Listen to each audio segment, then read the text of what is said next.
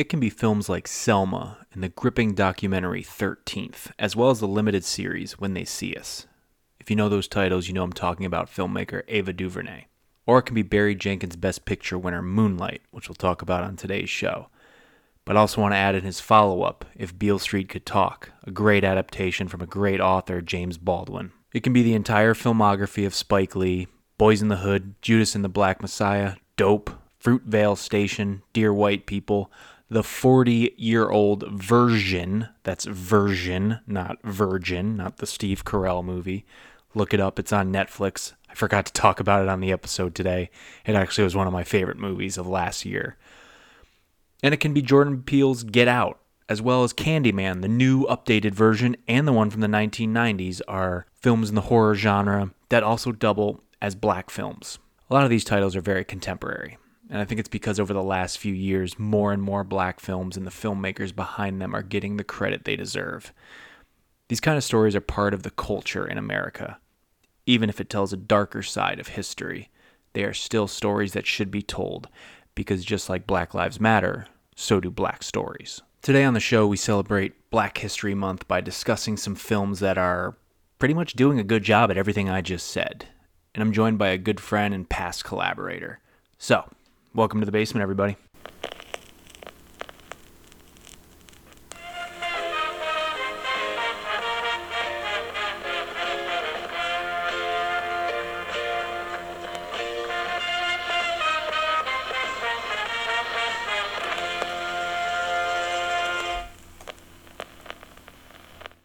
Okay, here we are in the basement today. Um, so I had a kind of big thing scheduled out about a couple months ago because I know February is Black History Month. I wanted to have, you know, on every week for the month of February, have a artist on the show or a filmmaker, actor, uh, producer, writer, podcaster, activist, whoever Mhm. I could get on this show who's a person of color. Uh, and uh, I had some scheduling conflicts. And it just so happens, though, for today's episode, I have pretty much all of that in one person. Uh, please welcome back to Tyler Geiss's basement, uh, Jason Coombs. Welcome. Yes, sir. Thanks for having me again. That li- literally, it has been almost a year since we taped the episode that aired way back. It was like the third or fourth episode on this show. I was still figuring Yeah. out the kinks. Um, we were plugging your film festival. I should have added that to your resume. Uh, film festival Oh. director or whatever it is. Um, how have you been? I know we literally just talked about a month ago because I was on your show. so you were, yeah. I was so happy to have you. No, I mean I've been okay. It's uh, you know, it's January, what February? I don't know when, when it is, but you know, winter can be a little bit um, you know, long and dark Mhm. and tiring. But you know, we're here. Um, it's a new year, enthusiastic for what's coming next, you know. Try not to get too much into the winter slump. I feel you, dude. Season depression is like more serious than people think. oh my gosh. Yes, yes, indeed. to jump in because I'm excited and I, I wanted to I would definitely wanted to have this be like a, a big standout episode um, during Black History Month on this show. I wanted to For talk about. I wanted to talk about black cinema, African American cinema with you. And we I gave you a little bit of homework. I gave myself a little bit of homework and we picked three films. yeah, we Um, did. within that, I guess we could say genre, uh, within that world of filmmaking. Um, hmm to uh, that we wanted to talk about. Now, I I don't necessarily know if these are our top three because I think when you and me were texting today, like I probably could have swapped one of these out and put another one in. I think the final one I want to talk about tonight uh, is like probably always going to be my number one within you know this kind of this kind of genre. Um, Yeah. but yeah, we each did three. Um, some of them are It was really hard to narrow down. It was. We Like- will have some honorable mentions, I must say. Yeah. um, you know, we'll do some director name dropping and whatnot. But this is really exciting. I- I'm really happy to be doing something like this with you. And since you are my guest, let's kick this off. You have the floor, my friend. Uh, oh, do I have the you- first one? I always do that to the guest when um Oh. when whenever I have someone, whenever I have someone on, we're doing like a bit of a countdown or whatnot. So you Oh, have the floor. sure. You're up first. Well, I guess my first one. These aren't aren't really in any kind of order, just because I was mm-hmm. like, oh, I don't know. But um, and then I wasn't even sure if this one would count, right? Because this film is called Blindspotting. What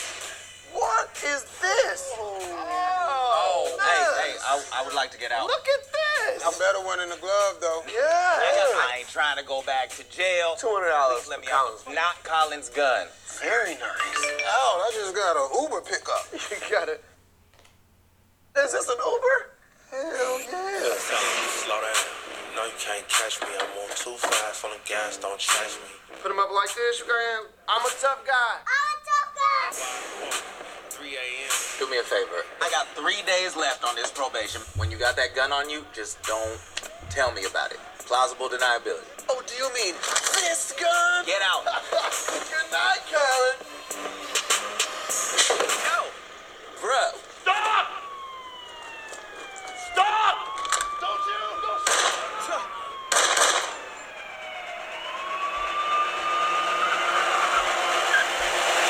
And it's a 2018 American kind of uh, dramedy, I guess. Yeah. Um, I guess we categorize it. Like I watched it again last night just because I was like, I want to be fresh on this, and it was a lot more fu- like a lot funnier than I remember it being. I don't know that what that says about me right now and the space I'm in, but I found a lot more humor in it than I remember it being. Um, but I was like, I guess not hesitant, but I was like, oh, I was like asking myself, like, does this count as a black film? Because it's a black kind of story, right? Like Daveed Diggs is is the main protagonist. I haven't seen it. Who wrote the, the film? Oh, you haven't? Oh, I am well aware spoilers? of it, but I haven't seen it. We're not, so we're not doing spoilers on this, right? Uh, I meant to ask you that before. Uh, yeah, no, we don't have to. Look, if you want to give me spoilers, fine. I mean, like this isn't like you know a Marvel movie or or I don't know, it could be, but true. Be. but like, if you want to, you know, give away some sort of ending, that's fine. Honestly, like no, you know, no, films of these subject matters, these kind of you know drama films, I feel like it would if I know kind of what's going to happen going in, maybe I'll be I'll be even intrigued more. But I'm well aware of this movie. I actually was going to name drop it a little or later on, but uh continue. Uh, I, don't, I, don't, know the yeah. plot. So yeah, well, um, well, what I, was, what I was saying was it's directed by Carlos Lopez Estrada, who um is a Mexican director. So I was like, oh, like does that count? And then I was like, you know, I'm not gonna overthink it. Like it's written by it's co-written by Daveed Diggs. It's his story, so I'm gonna I'm gonna make a count for this. um, but basically, the plot the plot follows a parolee is his he has three days left on parole, um, played by Daveed Diggs, and he witnesses a police shooting on his way home. Uh, actually, on his way back to like the halfway house he's staying at.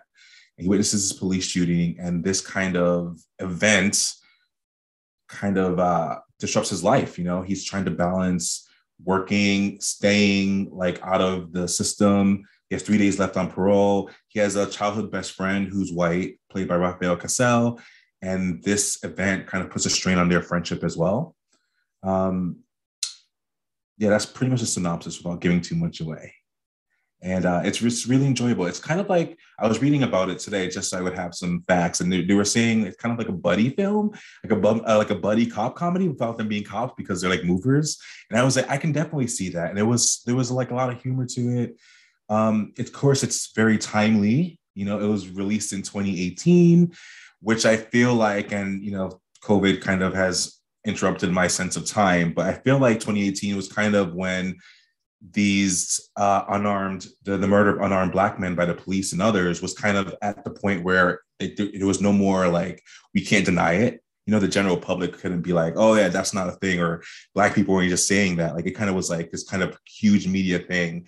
And I think that was like that at the height of that mask reveal on that and it also talks about um, gentrification, which is a huge topic. It takes place in the Bay Area, right? Like, yeah, in Oakland. Okay. Yeah, in the Bay Area. Yeah, and uh, you know that's like a huge uh, parallel plot line to this whole like kind of a story of like of him seeing this uh, shooting, but his best friend, you know, this white guy, is having a really hard time on the outside, and I'm sure David uh, Diggs's character is having a hard time with it too. But uh, Rafael Casal, who plays Miles, is having a huge kind of a identity crisis, right? Because he's like a white guy who's from this neighborhood. He's very urban. He has all black friends, and he has a black, uh, you know, life partner. His you know baby mama is black. He has a black son, and he's having this huge identity crisis as well because of seeing all these you know white people coming in into this predominantly black and urban space as well which i also think is a very very fascinating storyline and these two kind of things come to head and uh, it puts their friendship kind of uh, at risk Hmm. And that's all i'll pretty much say without giving any spoilers away I mean, like, I don't, I don't know the plot, but well, I mean, I do, Yeah. but um, yeah yeah uh, would you say this movie's kind of like uh It sounds like it's a bit of a commentary between.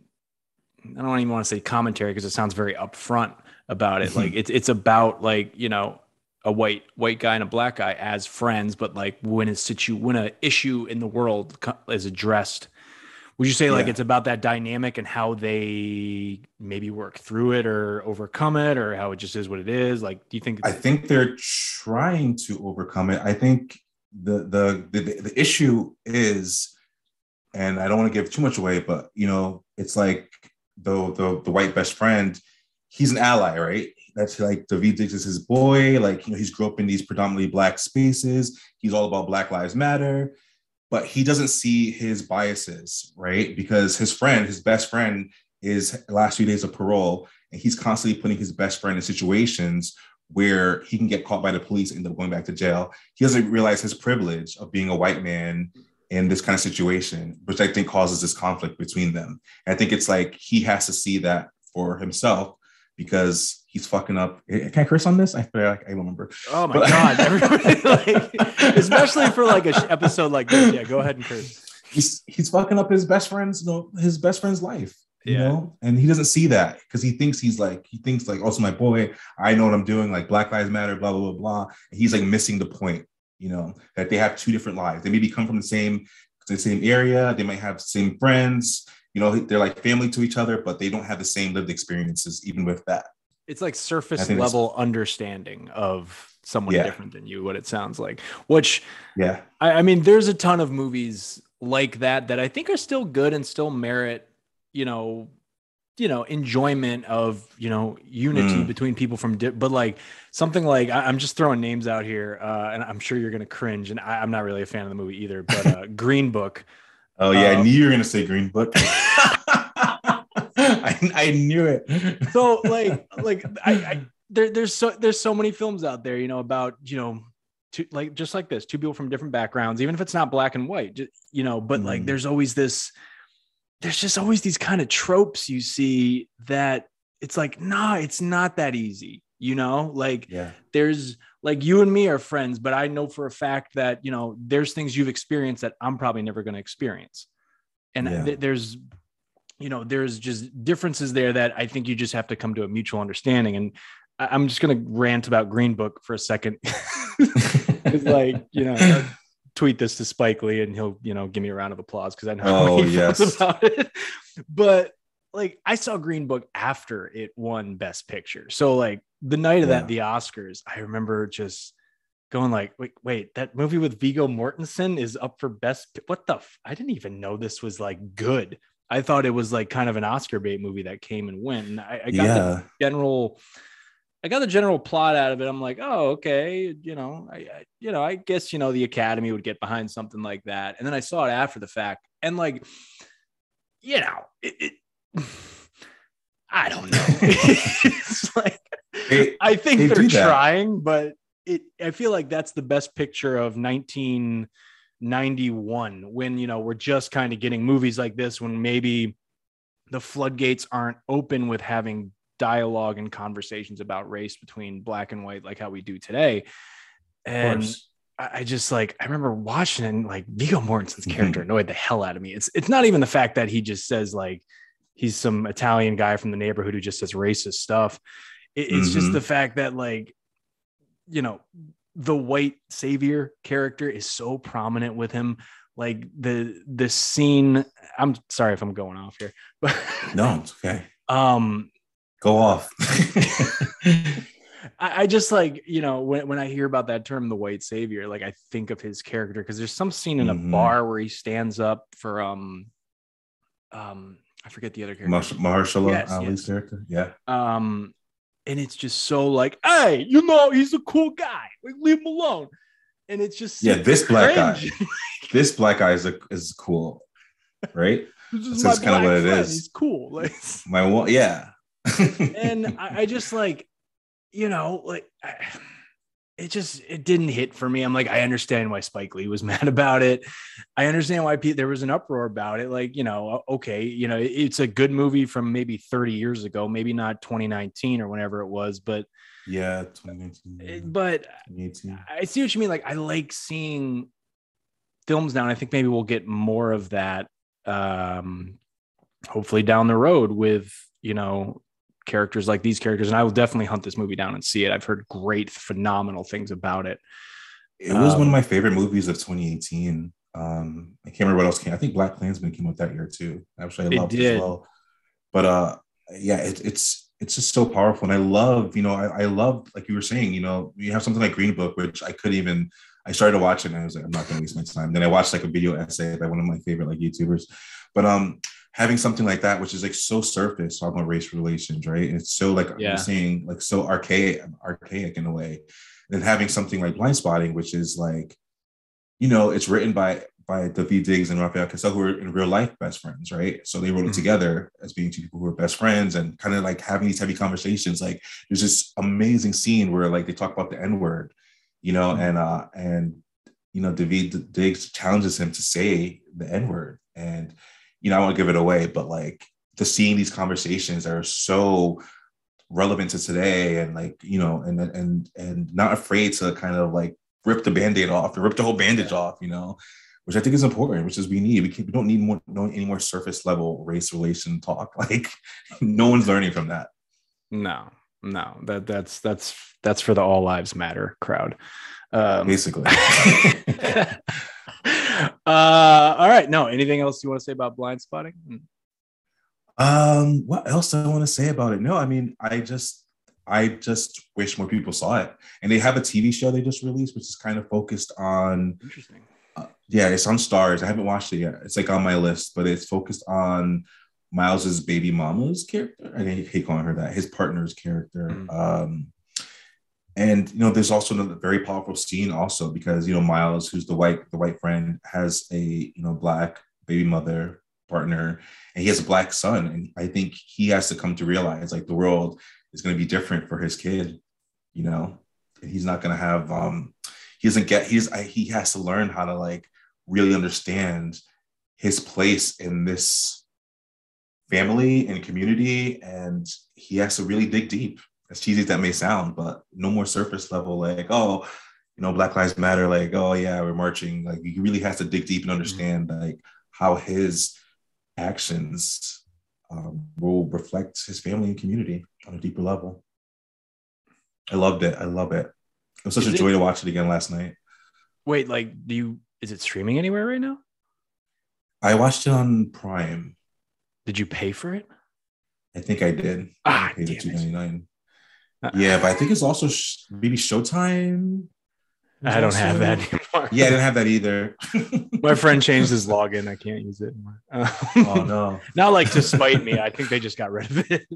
no, he's spite to spite you. No kidding. Uh, all right, cool. I will. I will hunt that down. I, I've always wanted to check it out. I I remember seeing a lot of um, promotions for it, and like just Yeah. how it was such a landmark movie on this kind of subject matter.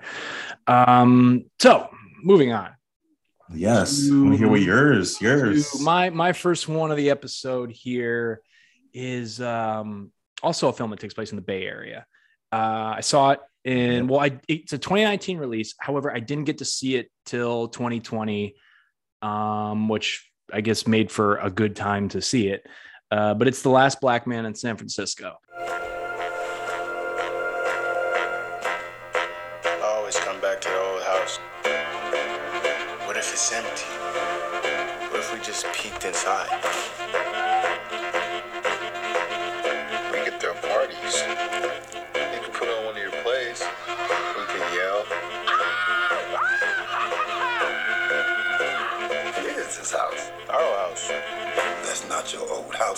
Your neighborhood. Hey,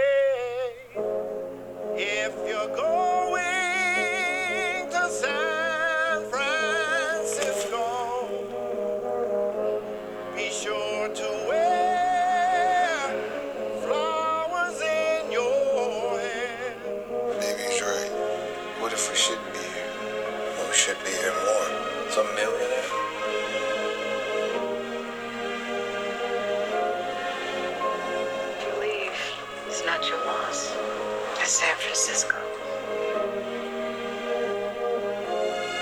I don't know how much longer we can keep doing this. But I'm not leaving. I'm the last one left. I'm with you, brother.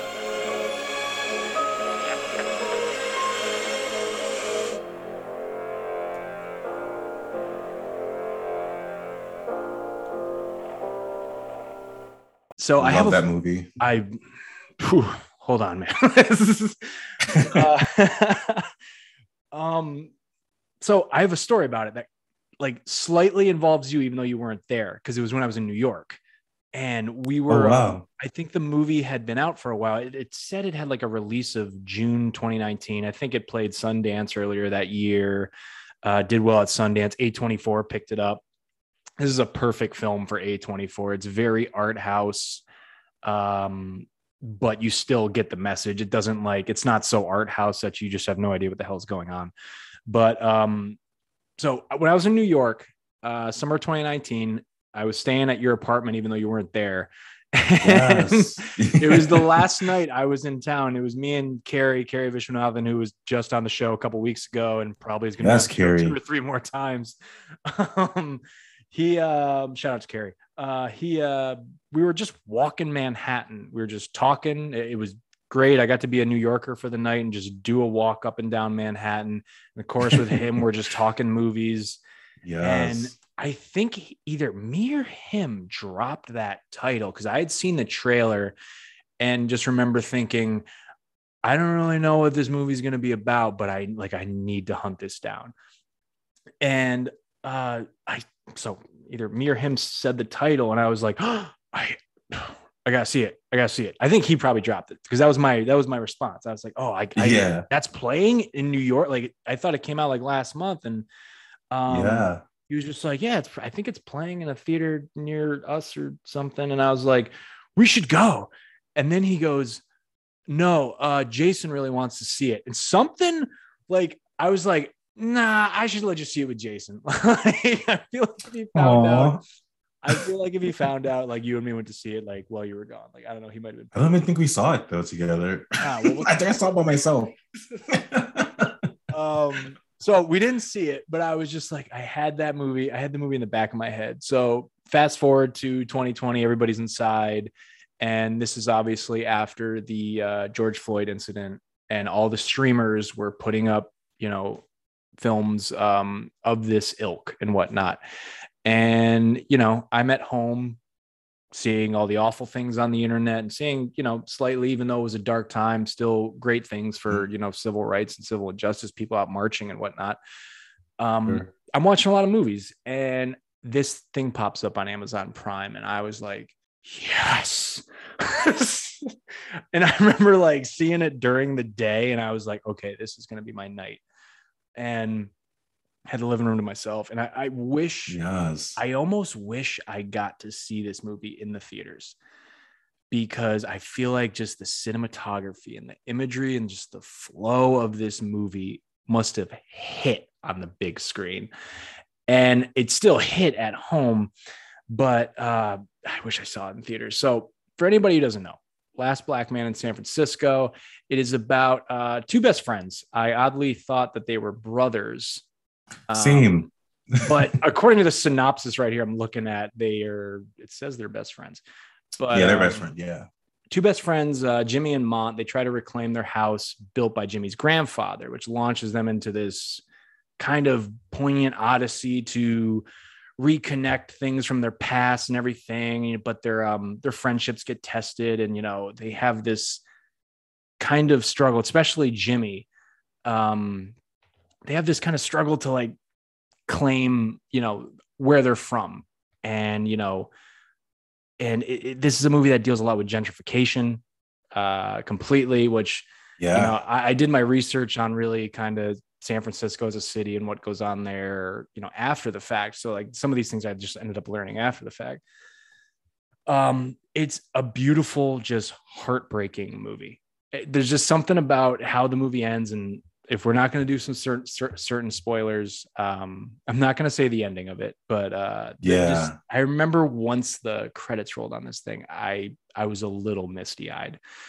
It's just there's some beautiful shots with um, I think it's Jimmy. He's out in a boat on the ocean, Mhm. it looks like a he's rowing, and it looks like a painting. It I just, I mean, I'm sure there's some post production work that went into it, but regardless, like just a beautiful flow to this movie. Um, starring, uh, I believe his name is Jimmy, played by Jimmie Fails, who I think I'm saying his last name right. It's how it looks, but uh, uh, he's a co-writer of it. Also, it's directed by a guy named Joe Talbot, who's a white, who's white, uh, which I didn't know going into this. Um, and they're from the i believe they're from the bay area so they know kind of the history of san francisco and whatnot and this also co-stars uh jonathan majors who whose career has blown taken up off, right? oh my Oof. god love he's in lovecraft country right yeah Yeah, he's fantastic in that. and um spoiler alert for anybody who hasn't seen loki on disney plus but Oh me. oh shit It's okay. I'm well, I probably not won't gonna see it say. anytime soon. I won't say, but he is um, a scene stealer, and a Mm. lot of other things supposedly coming up down the road for him. And one thing I also love seeing in this phase of his career, Danny Glover pops up in a supporting role, and I kind of like how he pops up in a lot of these big independent films. I, I just think his role is so poignant to the story because he kind of gives a lot of backstory to the history to these to these two main characters, to the history of San Francisco to these two main characters. His his voiceover in the opening of the trailer still gives me chills.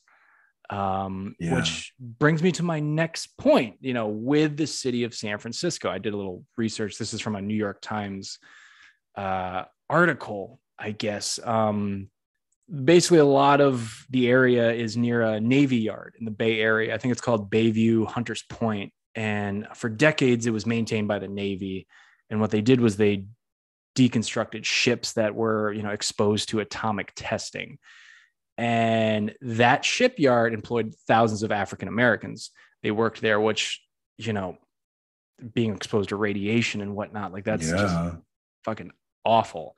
Um, and pretty much once the thing closed, unemployment spiked and everything. And, you know, you see a lot of that area in some of the opening shots and whatnot. And that's something, again, I didn't know. I learned after the fact um, of just kind of these very, maybe not great moments in San Francisco history that have just kind of been swept under the rug. Um, the first, like the first five minutes where they're just both on the skateboard going around the area that is such Sure. a tone setter in this like you just know you're in for a real treat you're in for just like a beautiful um beautiful story this also comes out at the same time a year after your your film blind spotting and there's also another film that takes place over in the bay area in oakland called sorry to bother you which i don't know if you've seen Yes. I don't know why I forgot to put it on my list because I think it's just been so long since I've seen it. But that is just another. That's just another great. That great- was that was that. I was thinking about that one. Hardcore. I was It, kind of one. went. It went through my head, but then it came and went. But like that is a movie that like the first hour, I'm like, oh my god, this is this is awesome. And then that Yeah. that twist where just shit That goes twist. I was like, what the fuck is happening right now? wild, Um, wild. So sorry to bother you. I don't think is on our list or on our honorable mentions, but um, it's a great fucking movie, and it's also a Bay Area, uh, California film. Um, but to go back to like kind of how these two characters are trying to find really their place in the world and something that's supposedly their home is just a big theme in the movie. And you know, these people are trying to find like a matter of self safety and um, belonging but um you know they don't really find it and it's just really sad and it, it again i think that's just Mm, why i felt the way i felt after the movie uh ended. Yeah. and one of the things is from the article i read of the new york times you know that's such a big message in the movie. And you know i don't know if you want to elaborate on this but i've heard outcries about you know you know the the phrase of like i hate it here of you know black people blacks when they're protesting you know of you know i hate it here. I I heard that a lot during black lives matter protests in 2020 and like i feel like that tied to the theme of this a little bit with um you know what it's like to be in, be black in the us and not have that feeling of safety or something Yeah. um Well, I think it's a thing of like your country Mhm. not supporting you, right? Not, not, uh, you don't feel ho- at home, even though this is our home. you know? yeah not really giving a giving a chance at anything Yeah.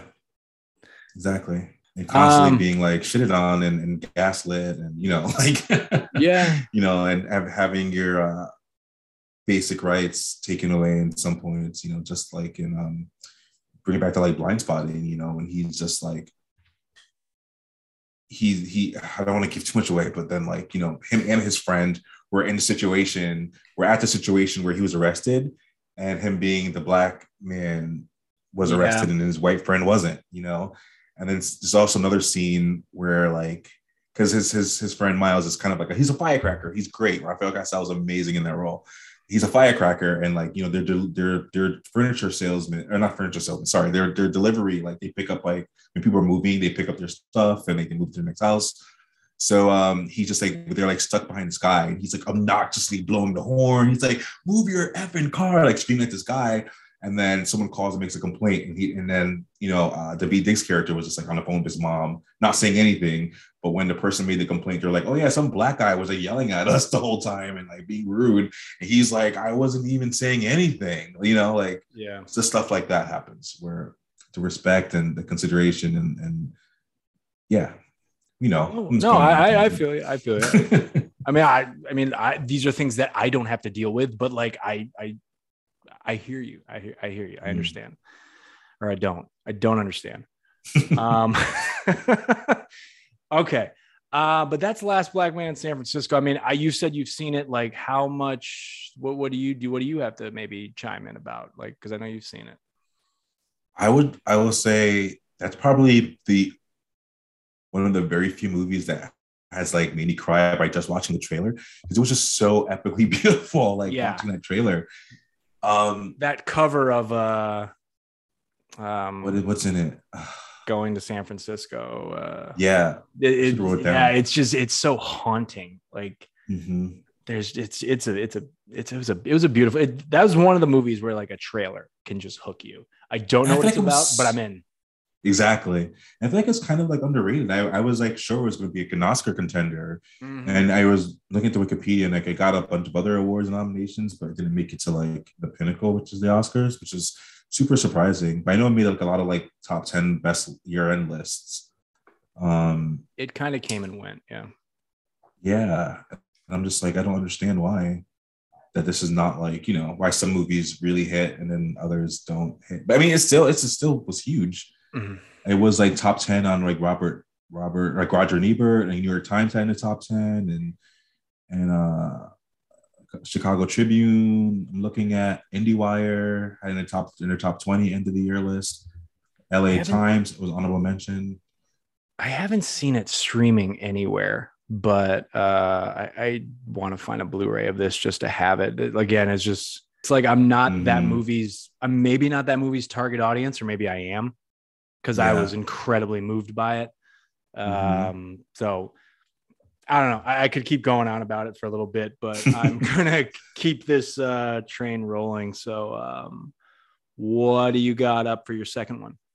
Yes. So I was trying to uh I have so many favorites and I was just like so it was so hard to narrow them down. So I was trying to like I put kind of put them all into a list and it kind of was like okay I need to have some kind of representation of like black women. Okay, and I was, I couldn't think of uh, a better one of, or it probably is a better one, but one that was just so uh, groundbreaking at the time and kind of has like be- became like a cultural phenomenon at the time was Waiting to Exhale. Savannah, Bernadine,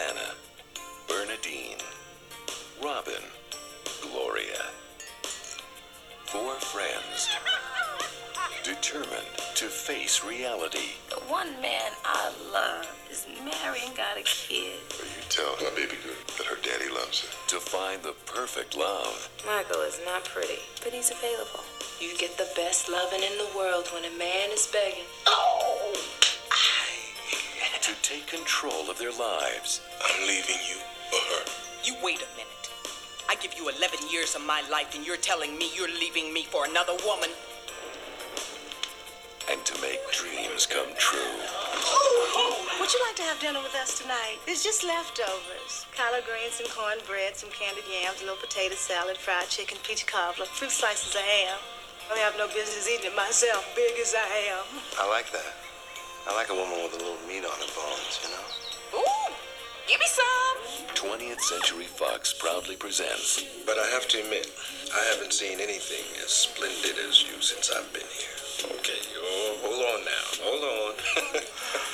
you don't have to give me that look. Whitney Houston, I know if I left right now, it would be the wrong time. So we're gonna have to wait a little bit longer than I expected. You see, the more I think about it, the more I look at you. You look like the scum of the earth. Angela Bassett, I need somebody to hold me, even if it is a damn lie. Lela Rochon, Does he think he just did something here? I could have had a V8. and Loretta Devine. Oh God, I hope he's not watching me walk away. All right. he's watching. In a story of the challenges that make us stronger Always thought if I gave him what he needed, he'd give me what I needed. You know, some of us are still on that dream trip, girl. and the friends that get us through it all.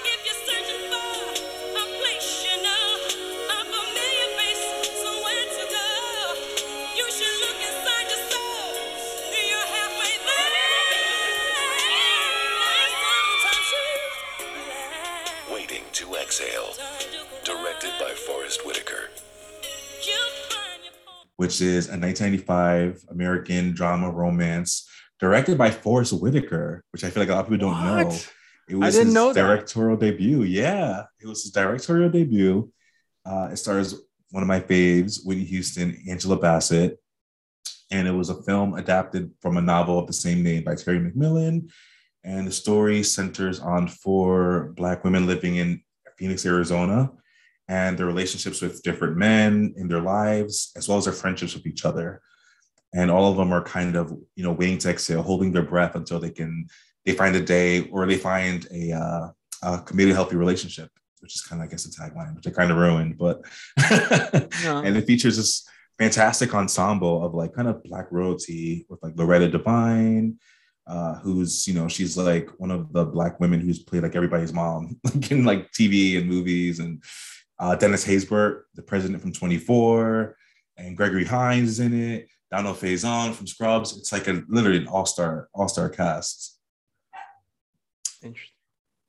Yeah, Sorry, dog was barking. Dog. Yeah. Links. uh, as well as the soundtrack, you know, which was my so I was um sorry to cut you off, but I just No, no, wanted to say like I, I was before we started recording, I told my wife my list and I told her yours. And she's like, Yeah. waiting to exhale. I had that soundtrack when I was younger. yeah, Aaron loves the soundtrack. The soundtrack was huge. You know, it's probably just as big as the movie. And um, I guess why it's uh, well, I guess the soundtrack, yeah, it was you know, it had a score by Babyface, and it featured like all these heavy hitting, you know, R and B like legends, you know, Whitney and Brandy and TLC and like Aretha Franklin and Toni Braxton, like all these heavy hitters are on the soundtrack. But um, I think a reason why it's probably so regarded, even if it's like not a perfect movie, it's so it's held in such high esteem because it's like one of the very few, um, I guess, you know, major pictures in the 90s to feature Black women, like their point of view, you know, as the as the protagonists of these stories. And uh, and they weren't just they were kind of representing women who who weren't kind of like stereotypes, right, in film, which was at the time were constantly like, you know, the 80s and 90s, you know, black women weren't really leads in movies. They were always like, you know, the the wife or you know, the sidekick. And then, you know, if they were a lead, they were like, uh, you know, like a magical Negro type character, or like the mammy kind of trope, or you know, a prostitute or a crackhead, or they were like, objectified, Yeah. you know, in a way. Um, it was kind of second nature to the men in these stories. So like these women, you know, they were business owners and they were, you know, producers and they were career women. And, you know, some of them, two of them were married and divorced and like they were just represented upper middle class women, which wasn't seen um, that prominently in media at the time. And it was huge, huge phenomenon back in the 90s. It crossed racial barriers and broke, I think it was like I think it was like number one at the box office. I can think it was like it beat Toy Story or something I was reading on Wikipedia. And I was like, oh wow, that's pretty crazy. And um, you know, I think seeing I remember seeing it because I, I love Whitney Houston when I was a kid growing up. So my family let me come with them, you know, it's rated R. And literally like all the women in my family were I went to see this movie. My mom, my three aunts, my female cousins, my older sister, they all sat in a row and I sat in, in front of them. you know, the only guy in the family, only kid in the family at like what, nine or 10 years old, watching because I love Whitney and watching this movie. And uh, I have that very special memory of it and how like iconic the whole thing was and how groundbreaking it was because after Waiting to Exhale, they started greenlighting other more female, black female driven films like Soul Food and, and Yeah. yeah, There was this, there, I, I mean, I mean, I was just a little kid. Um, yeah. Soul Food. I, I've seen Soul Food actually. That's a good film. Uh, It's a uh, fun Wasn't one. there? Um, I'm sorry. Wasn't there like when Stella got her groove back? Didn't that did that come Yeah. before or after? Yeah, That was after. So I still got Groove Back, uh, which is also another Terry McMillan novel that was converted into a book, and um, just a bunch of other kind of more female driven films where Black women were seen as not these kind of stereotypes, right? That, Yeah. that were so common back then. Nice, dude. Sorry, I don't have a lot to say because I haven't seen it. it's But all right. um, no, to just to kind of branch off of it a little bit, but like I, I know you're a big Whitney Houston fan, and of course. I mean, she really, I guess, just to pay some respect here, she really was, is, even though she's no longer here with us physically, like she Mm. really was like, a, had an amazing voice, but also just, I don't think she, she was never in a bad movie in her, you know, small acting career. Yeah. She, she was the bodyguard, man. yeah, and she was like a you know she was she like lit up the screen. You know, yeah, she had a I don't- had I- an absolute huge presence. Yeah. And I, I feel like, you know, of course, she was like one of the best singers of all time. So her Mm. acting really can't compare to that. But she really had this, has this presence on the, on the big screen. I remember like after she passed away, I, they showed The Bodyguard. I think it was like the anniv- like 20th anniversary or something. They Yeah. showed that. So I got to see that on the big screen. I've never seen it on the big screen before. And like, she was just this like presence, you know? Um, and Angela Bassett is in that movie, who's like one of the best actors Still Like, going today and still kicking. still ass. going today. She's so phenomenal in that, and she really like she needs to get more flowers. Like I'm surprised she doesn't have an Oscar because she's phenomenal um, and like everything she does. You know, and you know, yeah, she's had her- quite a renaissance, I'd say, in the last five years yeah, since something like like Black Panther, and um, Yeah. which also had Forest Whitaker in it. Uh, yes. she's also on um Angela Bassett 911, rant think, here. right? Nine one one. Oh my god. yeah, I always watch that show in passing because my wife watches it, and like I, I love the formula of that show. Like, yeah. I've never seen it, but I hear it's good. yeah. But she's had such a great like, career in general. Like you know, she was like in uh, uh, Contact, and she's been like in the score, and how still got her groove back, and of course the Tina Turner, what what's love got to do with it, and Malcolm X. I almost put that on my list. Malcolm X. No, Well, I mean, I love Malcolm X too. I, Yeah, yeah. I needed to put one Spike Lee movie. I, I just kind of gave it Yeah. away. But um, I almost went with Malcolm X. But I, but Yeah. um, what did you just say? Uh, no. Um, what's love got to do with it? I, Oh, I almost wanted to put it on my list because I just I just saw it recently, and maybe I was I I think I saw it a little bit when I was too much of a kid, and then my parents told me I can't watch this because I'm not about to sit there and watch domestic violence yeah, but I yeah. saw it again like a second time as a teenager, like really liked it. And then I, I Mhm. just saw it about a year ago. And yeah. Laurence Fishburne is fucking chilling in that movie. I think that's I know it's a very unsympathetic role, but Mhm. he is I like I just I buy him as such a narcissist and almost I, you could Yeah. say a sociopath too, as Ike Turner. And like he just got every you know i go back and i went back and i watched you know, it sounds odd i'm going back to watch videos of ike turner but like he had his mannerisms down so well and you kind of understand why he a character like ike turner had so much control over tina turner like hmm just the vindictive just sociopathic ways of that guy um Yeah. yeah I don't know if you've seen it, but so the, that movie is great. Of course, it's like a, it's like a, it's one of those movies in the black community where like everyone has seen that movie and like we watch it all Yeah. the time. but um, her documentary that was released by HBO, I think it's, it's I think it was in 2021 no i don't think I've seen Tina Turner. Oh my gosh, it's it's phenomenal. Like to hear, because if you've seen the movie, you kind of know what she went through, right? But like to hear Yeah. it come from her own words and to see the impact that like that whole relationship has had on her, and still as someone who I think she's like in her 80s now, that that trauma that she still lives with, it was like phenomenal and like mind blowing and so sad. Like, you know, it should be something that was Mhm. like very uplifting because of the, the the amazing career she's had and the the huge comeback she had as well. But to know that she still has this like this awful trauma that she's like lived with still was was like really um I don't know it made me feel really bad for her, which I shouldn't feel bad for her because she's amazing and she's so uh, legendary. But I just my heart was just so open for her after watching that again. I have a question for you back on Whitney Houston for a minute. Oh yes, Um, okay. I almost hit, I almost hit you up one night because a friend texted this to me, and I don't know why he texted this to me. I don't know what kind of conversation he was having with. I- Yeah. I, I don't know if him and his wife were watching The Bodyguard or something, or they or Mm. they were listening to like Dolly Parton. You can probably see where I'm going with this. Yeah. Um, okay, Dolly Parton wrote the song "I Will Always Love You." she did. She wrote it back in the 60s. Uh, she sings from the heart. Um, it, it, it is her song. She got the royalty, she got Mhm. royalty checks off of it. Whitney Yeah. Houston sings it for the cover of it. And I didn't even know it was a cover it, of it for a Mhm. long time.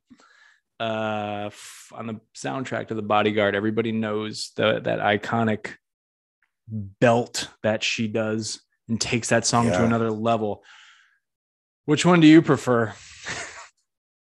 I mean, I'm gonna say Whitney, of course, because because I just remember like that was like kind of how I fell in love with her was because of that song, you know, as as a Yeah. freaking five year old kid. Hearing that song and then seeing the movie, but I wasn't supposed to, but I had an older sister and older cousins, and uh, they they got bootlegs. Remember bootlegs? Where they'd be like people would be like in the in the in the theater with their cameras Yeah. See a person walk by. off like- the screen. Yeah, I remember watching one of those and falling in love with Whitney Houston at five years old, six years old. But um, I think you know it's it's hard to compare them because they're so different. yeah. But I think the good thing is, you know, what to give Whitney her credit is that she's such a great interpreter of song that she was able to put her own spin on it, right? And that acapella opening is probably my favorite part of the song. It's just her voice, and she's saying those beautiful, beautiful words that Dolly Parton wrote in such a sincere and honest way. And then, of course, she gets to the the big bombastic, you know, I will always love yous, and you know the high notes and the whistles and all that good stuff, right? But like that pure like interpretation is just something that like I don't think I, I personally think she's like the best singer of all, like one, if not the best, one of the best singers of all time. Definitely top three. Um, you can make arguments for Aretha and like you know Sarah uh, Vaughan and Ella Fitzgerald, but um, out of people from our generation or a little bit before our generation, like Whitney Houston is like the gold standard because of her interpretation skills. That is well argued, my friend. Uh, Dolly Parton's amazing, and Dolly Parton loves Whitney. You know, she was no, saying, no, how- no, no. Like I wasn't trying Yeah. to stir the pot. I'm no, no, no. She is probably the coolest old white lady on the planet. Still, like she you know, does. she And she her- talks about. Oh, sorry. Go ahead. No, no, no. you go ahead. No, I was just gonna say she talks about when she first heard Whitney's version, how she was driving and she heard Whitney's version and, ma- and it made her stop her car on the freeway, and she had to like stop driving and like listen and take it in. And she always says she thanks her because that was like the ro- the royalties to that song. Like It also probably opened like more of an audience because, like, you know, that was just an old country western song that she wrote for. She was mm-hmm. Throwing out facts here now. Um, she she was Yeah. on the uh, her first gig was on a show called the Porter Wagoner Show in the 1960s, and she was Gotcha. leaving to go pursue a her career to pretty much become a superstar. And she Yeah. wrote that song for him. You know, you know, I will always love you. You know, and um, supposedly she wrote that song. We're getting way off topic here, but Yeah, I'll right. wrap this up real quick. Like, yeah. um, she uh, supposedly wrote that song and Jolene in the same day. The same day. and it's yeah. just like, what the fuck was she going through at that time? right. And Yeah. no, she's she's she's great. I mean, you know, I remember she was like the first outspoken like country singer that like was in full support for like Black Lives Matter or something. Yeah. And she like she was in an interview. They were like, you know, what's your stance on Black Lives Matter? And she was like, damn straight, I think Black Lives Matter. Like, that's not how she mean- sounds, but that's my that's my best impression. we love her. And also she was like a secret uh producer of Buffy the Vampire Slayer. So if you can't love her even more, like she's literally uh, an icon, uh, a legend, Yeah. you know. Uh, uh, everybody loves Dolly Parton. Come on. Uh, yeah, how can you not? I mean, you know, if we start if we start rioting and take down the rich, we have to save her at all costs. Like, she's the one- Exactly. she's the one we're putting to the side. Like, no, you're good. Uh, um, okay, so now you know my next one is a comedy.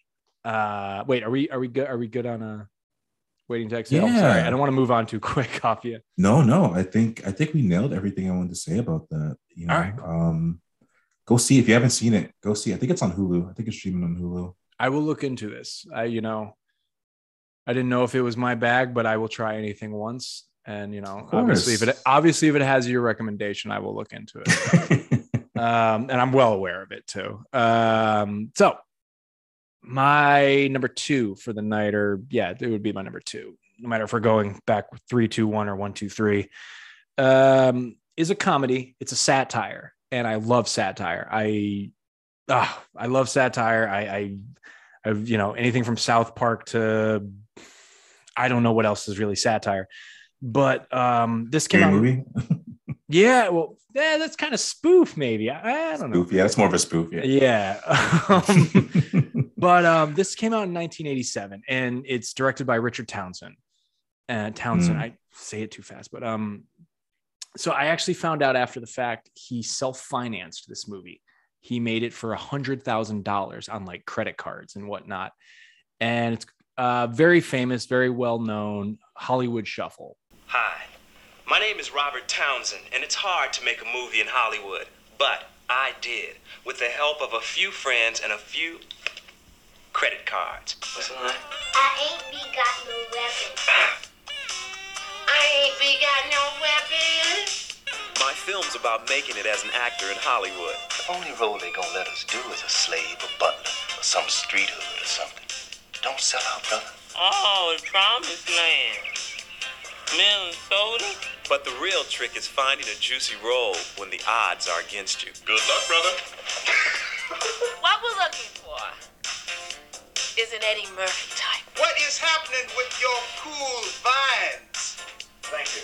Thank you. You're the worst actor I've ever seen in my life. Then they said I wasn't black enough for the part. Ricky, can you tell us what you've been doing since you've graduated? Well, Robert, I've played nine crooks, four gang leaders, two dope dealers. I played a rapist twice. Whoa. That was fun. They'll never play the Rambos until they stop playing the Sambo. I, I just want to be me. I, I I don't want to be Eddie Murphy. He's the one we want. I just want. I, Hollywood Shuffle. Now that was a good movie. I love this movie. It was genius. Go see it today, please. Because I got to pay off these credit cards. Tell your friends about it. Lots of friends. Your cousins, your aunts, your uncles, maybe your ex wife. Take a bum to the movies.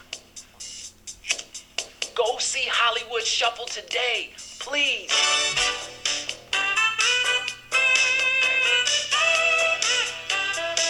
an independent film that like i just said uh, he self-financed. He even says it in the trailer like you know he's sitting on a couch everything and on everything. He's like please go see this movie. My my credit card bills are due and whatnot. And they like shut the lights off on him and everything. Like Yeah. uh it's it's so um I, I just love the little vignette sketches that go throughout this movie Uh, basically, the the general plot is it's pretty much a commentary or a satire on uh, black actors in the 1980s, um, and you know, just kind of that, you know, this is throughout the 1960s and 70s, you know, and obviously past when this movie was made throughout the 80s into the 90s.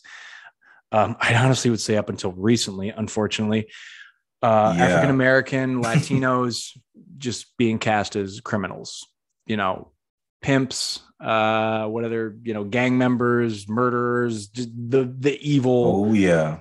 the evil characters. Um, and pretty much uh, Richard Townsend just uh, kind of got sick and tired of like taking auditions for you know gang member number three, and and you know he got some sort of he got you know got some sort of clout in the industry. And I actually also found this out that uh, Keenen Ivory, Ivory Wayans, who's in the movie, also is a co-writer on it, I believe Yeah, he is. in one of the little vignette sketches, um, I'll get into what I mean by that in a minute. Uh, you see a young Damon Wayans in there also, and which I didn't know. I didn't know the first time I saw this, but um, there's a lot of little like kind of um, there's a lot of uh, known uh, African American actors, comedians in it that pop up in little cameos. Uh, his John name is Witherspoon. Yes. Um, why is uh, Paul Mooney? Paul Mooney pops Paul up Mooney, in there in the end. Uh, great writer for Richard Pryor. Uh, just you know, there's there's kind of like, and I feel like there's a little bit of a commentary on um, Eddie Murphy. You know, because this is the 1980s. Like Eddie Murphy skyrocketed to fame, and like a lot of Oh, yeah. people were looking for another Eddie Murphy.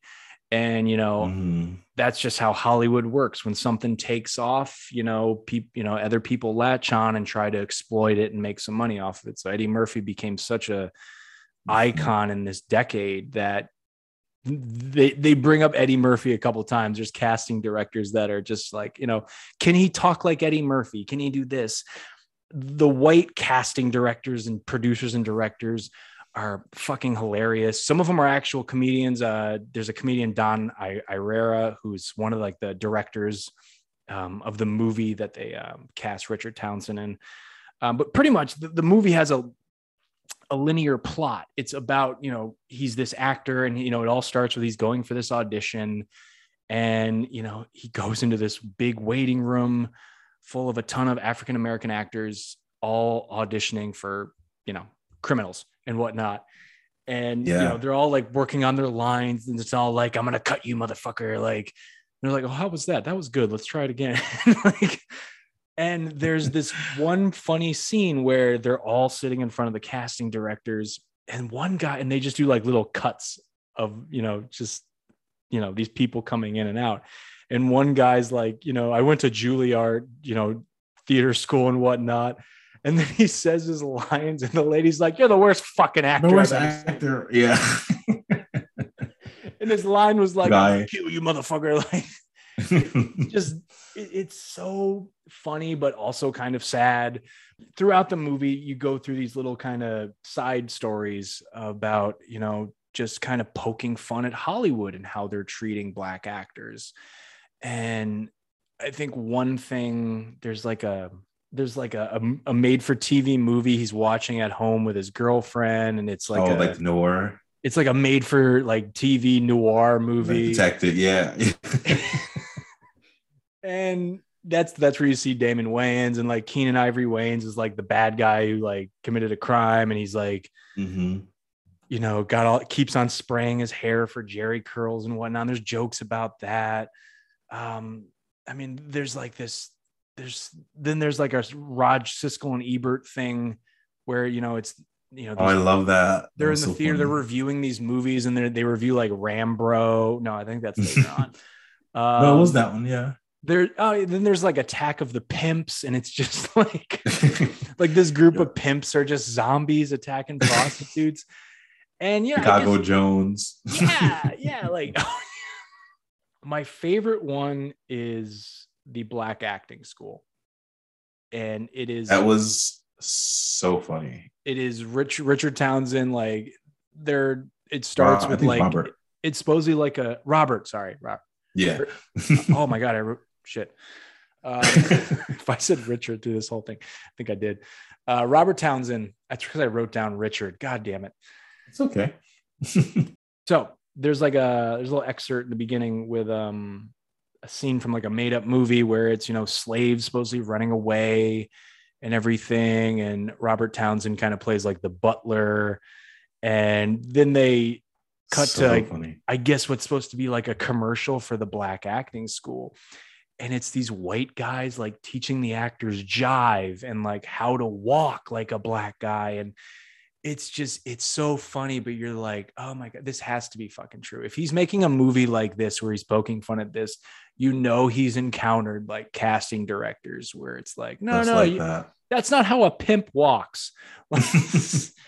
and Yeah. there's so many great moments um but it all has this culmination because he gets this role in this movie where he basically basically plays a pimp or like leader of a gang or something and he kind of starts to have this crisis of character. Is he he wants to be you know he wants to make it as an actor but is he really doing right by his morals and who he is and you know what he stands for?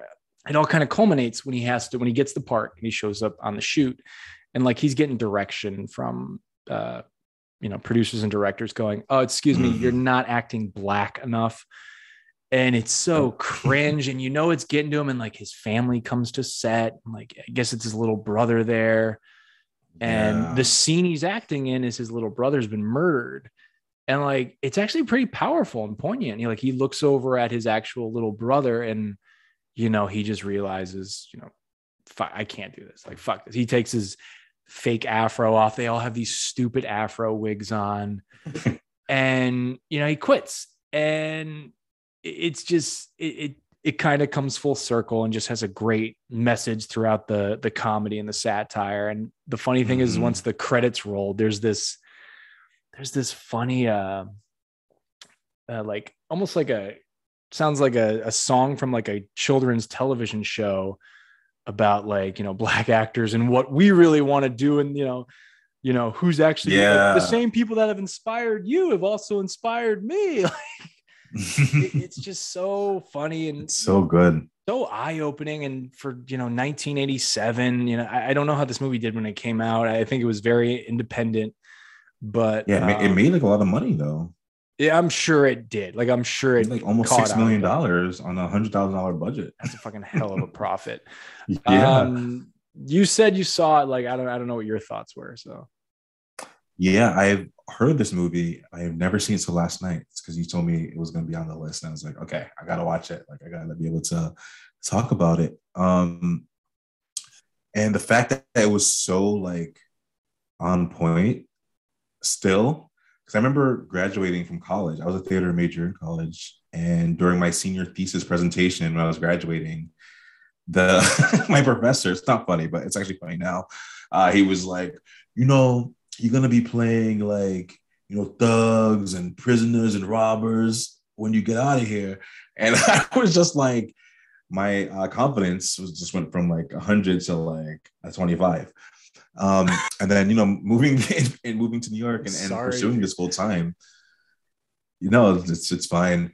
That's why I started making my own work, right? But Yeah. um, just you know auditioning for those stupid ass you know one liners on the, the thug and the the, um, the robber and it, it's it's still still happening you know it was still happening so watching that movie i was like wow this is like 30 years later right almost 40 years later and it's still still happening Mhm.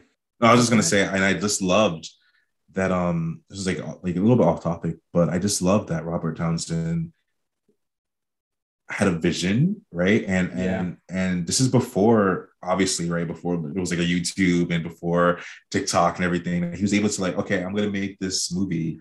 He's an I'm an actor and I want to direct, and I'm not getting the parts that I want. I'm gonna put all my money and all my my my time and energy into making this, and it paid off for him. You know, it really was a, a huge risk he took, and to be at the forefront of a, of what a, a a writer, director, actor, producer, content creator type person Mhm. all the way back in the 80s like that is is so ad- admirable and like i'm just so blown away by it by that movie yeah so thank you for recommending oh you're welcome no i've i've always I've always loved this movie. I've turned it on to people, um, and they've loved it too. It's it, it's a fun little independent film, and I feel like you know you don't hear a lot about independent films from like the '80s. Like there's just so much stuff coming out through like studios and whatnot. I feel like I was going to say something because all right to parallel your um you getting told you're going to get offers to play thugs and whatnot. I actually sat in on an audition. I was for a movie that never got well, it started to get made, but never got finished. I was a, an AD on a film. Um, we were casting in Boston, and there some somebody came in, and it was it was for um, it was for a thug character. And honestly, we made it we made it a point to say like we're looking for anybody to fill this kind of role, and like. I remember one of the producers on the film giving direction slight during the person's read that you know the the the actor he was he was black giving him and this guy giving direction was white 40 year old guy white guy you know basically he didn't say word for word what they're telling actors in this movie to do with being more black but like he was kind of like that's not like inner city thug enough Yeah. like I, and i'm just Yeah. i remember just like just like across the table i was like fuck Yeah. and i remember actually Like, I- yikes. I, caught up with that dude uh i won't say anybody's name but like i caught up with that dude like Yeah. after the uh the um, audition and i was just like look i want to let you know you did a really good job and don't take direction like that like, like, we'll call you Yeah. if we want you but like it's okay if you want to say no um i'll Yeah, no, I've been- I've- mics but um Yeah, yeah. I've been there before. Um, I've been told because I wear glasses, like, oh, like, oh, thugs don't wear glasses. Like, like, oh, okay. So like I've been told by man- my manager, you know, at the time, like, don't wear glasses, or like, you know, or you're speaking too proper. Like, like okay, that's how I that speak. sucks dude uh on behalf of white people i'm sorry but uh all right let's uh let's jump ahead here um we both each have one Oh, more yeah. pick but we do have some honorable mentions we can just plow through so Oh yeah. what i like i don't know how many you got but any honorable mentions um, are welcome Yeah, I mean, we should just do this episode again, like, because I have so many. But um, I uh, I mean, I gotta say, like, Get Out. I love horror, and I think you love horror as well. oh yeah i got a horror one yeah Yeah, I I, I had to include that. Jordan Peele literally uh is is a, is a is a creative genius in the way he really he really uh just had all these kind of very specific and very uh research things he put into that movie, you know, like from the fucking cotton in, in the chair Mhm. where he's picking out, you know, it's just like so many little like little things that I was just like was so blown away. And it's like his references to other horror films, but like putting this like black lens on it was so inspiring. And I was like, okay, I have to put Get Out on here. And I was like, but I mean, we're all gonna probably we all know about Get Out, so that's why I chose not to put on the main list. Uh, Black Panther, I also had like, you know, it's not the same reason why we've all seen Black Panther, but I'll never forget that cultural experience of going to the theater and seeing that and how proud the Black community was of that Yeah. movie, you know, and like my sister who like does not care about superhero movies, like going to see Black Panther, you know, just blue and see Black Panther. It was so special about that time. I think it was also like right during the Trump time. So to have Yeah. that kind of like celebratory time.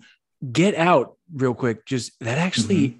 Came out the day of his inauguration Did it really? I- Yeah. or the Yeah. week of it came out and i think Mhm. like i feel like that's an- just another thing that made it hit so well like people that opposed him saw a movie like this fuck yeah i'm gonna go see it like so no Yeah.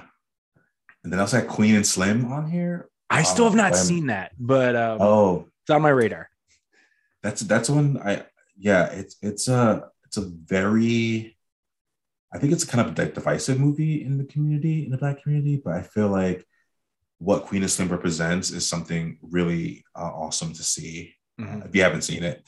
And then Black Klansman was also one I was like, ah, I love this movie so much. And like I, I'm like a bad Spike Lee uh, fan because I've only seen maybe like five of his films. So like one of my goals of this year actually was to like watch them all from beginning to end. Mhm. There's so many good ones I haven't seen. Um, but that's also when I was just like, I loved that movie so much. And it came out also during that that that very heightened time of um, you know, political and social justice unrest. Yeah. Um Now shut up now. Those are my honorable okay, that's a perfect jumping off point because Black Klansman is in my honorable mention too. Oh, good. Yeah. Uh, I would say that's like my third favorite Spike Lee movie. Malcolm X is a close second, and the first one I'm going to talk about in a minute. yeah. Um, I mean, I, I you know, everybody likes. I, I've heard not everybody. I shouldn't say everybody, but like I've heard people are like, "Yeah, Spike Lee. I don't think he likes white people," and I'm like, I don't think you really listen to Spike Lee's. You don't really listen to what Spike Lee's saying in his movies. Um, Is it that that part? uh, but Black Klansman to me, like Spike Lee hadn't really been making movies on like a big level. He he, he does like Mm. between big movies, like he'll do like two or three small things that I think Of course, still yeah. hit but don't get a lot of recognition. But um so Black Klansman comes out. I I didn't see it in theaters. I didn't get to see it till maybe it started getting like Oscar Mm. nominations. Mhm. Uh no, actually I saw it before then. Sorry. Um but I love how that movie was such like it felt like a big studio film. Like For sure, Blumhouse yeah. was involved in it. Uh, Universal, I think, released it. There's just a lot of big name actors. Seeing Topher Grace oh my god, he was so as the as the lead, the founder of the KKK. The I was like, at first I'm like, that sounds like a miscast, but once you see it, you're like, wow, all right, phenomenal. um but one thing i love about that movie is like it's it felt like such a big movie and I, you know it you'd think like yeah it's like a perfect perfect for spike lee to do something like that but i'm like but is it going to feel like a movie that feels like a paycheck for him because sometimes like he he re, he was the director on the remake of old boy with josh brolin and he i just oh yeah. I don't think that really worked at all, but that felt like just kind of a, a paycheck for him. And I was Mhm. just like, I hope we still get Spike Lee's fingerprint on this movie. And once Yeah. you and you do throughout it, but what really makes it hit for me is when they show the footage of Charlottesville. Like after Mhm. the credits, I was like, okay, this is definitely this is this is a hundred percent a Spike Lee film. This is Yeah. He's getting to get his message across because he does that. He he he always ends a lot of his, you know, films that he does like these with just kind of that stamp of like, you know, are we gonna live together in harmony or are we gonna do shit like this? Mhm. And you know, and that footage is so still true. fucking brutal to watch. And um Awful. to move off of Black Klansman uh, back into a horror film. And this isn't necessarily like promoted like worldwide as this, you know, as you know, as this uh, as black cinema or whatever we're calling it. Um, But Night of the Living Dead, 1968. Oh yeah. Um, but this has been adopted by African American culture, and you know, you know, filmmakers. Jordan Peele, you know, spoke highly of this film, and I mean, this is an iconic piece of cult cinema. But um, for 19, you know, everybody knows what Night of the Living Dead. I don't need to.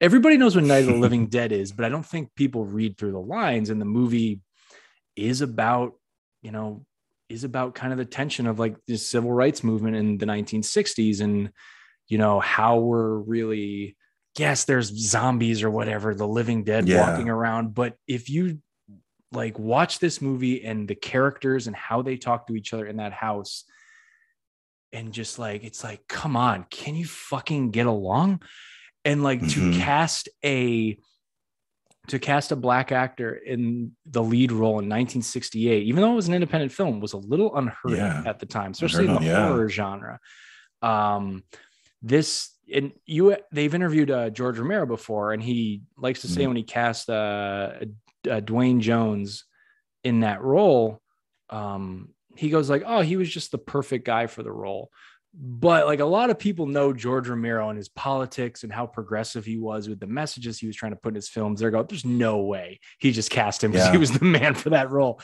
Like he had to go like, nah, I'm I'm I'm gonna stir things up a little bit here. No, that's Uh, true. So I, I just I think Night of the Living Dead's really kind of like I said, doesn't it's not the forefront of this kind of genre, but I think um it's been adopted. I feel by And- filmmakers and people of color. It has, and also like I I hate when people usually people like living in their parents' basement on Reddit. Um, always like, oh, I hate horror now. It's like it's so woke. Like everyone's trying to be woke. Like I was reading like stuff about Scream, and then people say stuff about J- like Jordan Peele, and I'm like, have you not been around the past like 50, 60 years? Like, Yeah. like, horror film in general is always above the time. You know, it's always time or good, It's good film and good good horror is like always timely. It's about what's Yeah, happening the, during that era. whenever there's a lot, whenever there's society in the middle of unrest or whatever, whenever we're going through some crazy shit, horror is always doing good. That's why it Yeah. did good during the Trump administration. But anyway, uh, uh, all right. So that's our honorable mentions. Um, I think it's time. Let's pick our uh, let's pick our big one for the night. Yes. You're up first. Um, okay. My big one of the night had to be had to be a little film called La La Land. No, just kidding. Do you remember that? Yeah. Just kidding. It's actually Moonlight.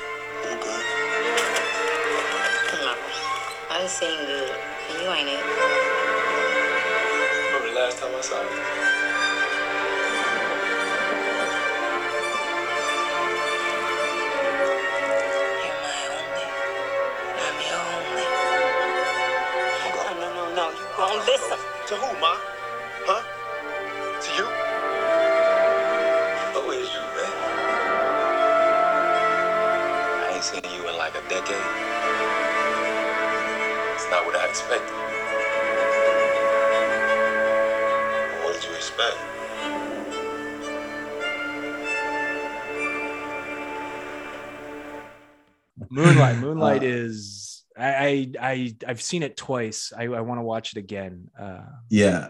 I, I was trying to watch it before Beautiful. last night. It's a gorgeous, gorgeous, gorgeous. film. I was trying to watch it last night, but um, I just didn't have time, and it wasn't. I don't think it's.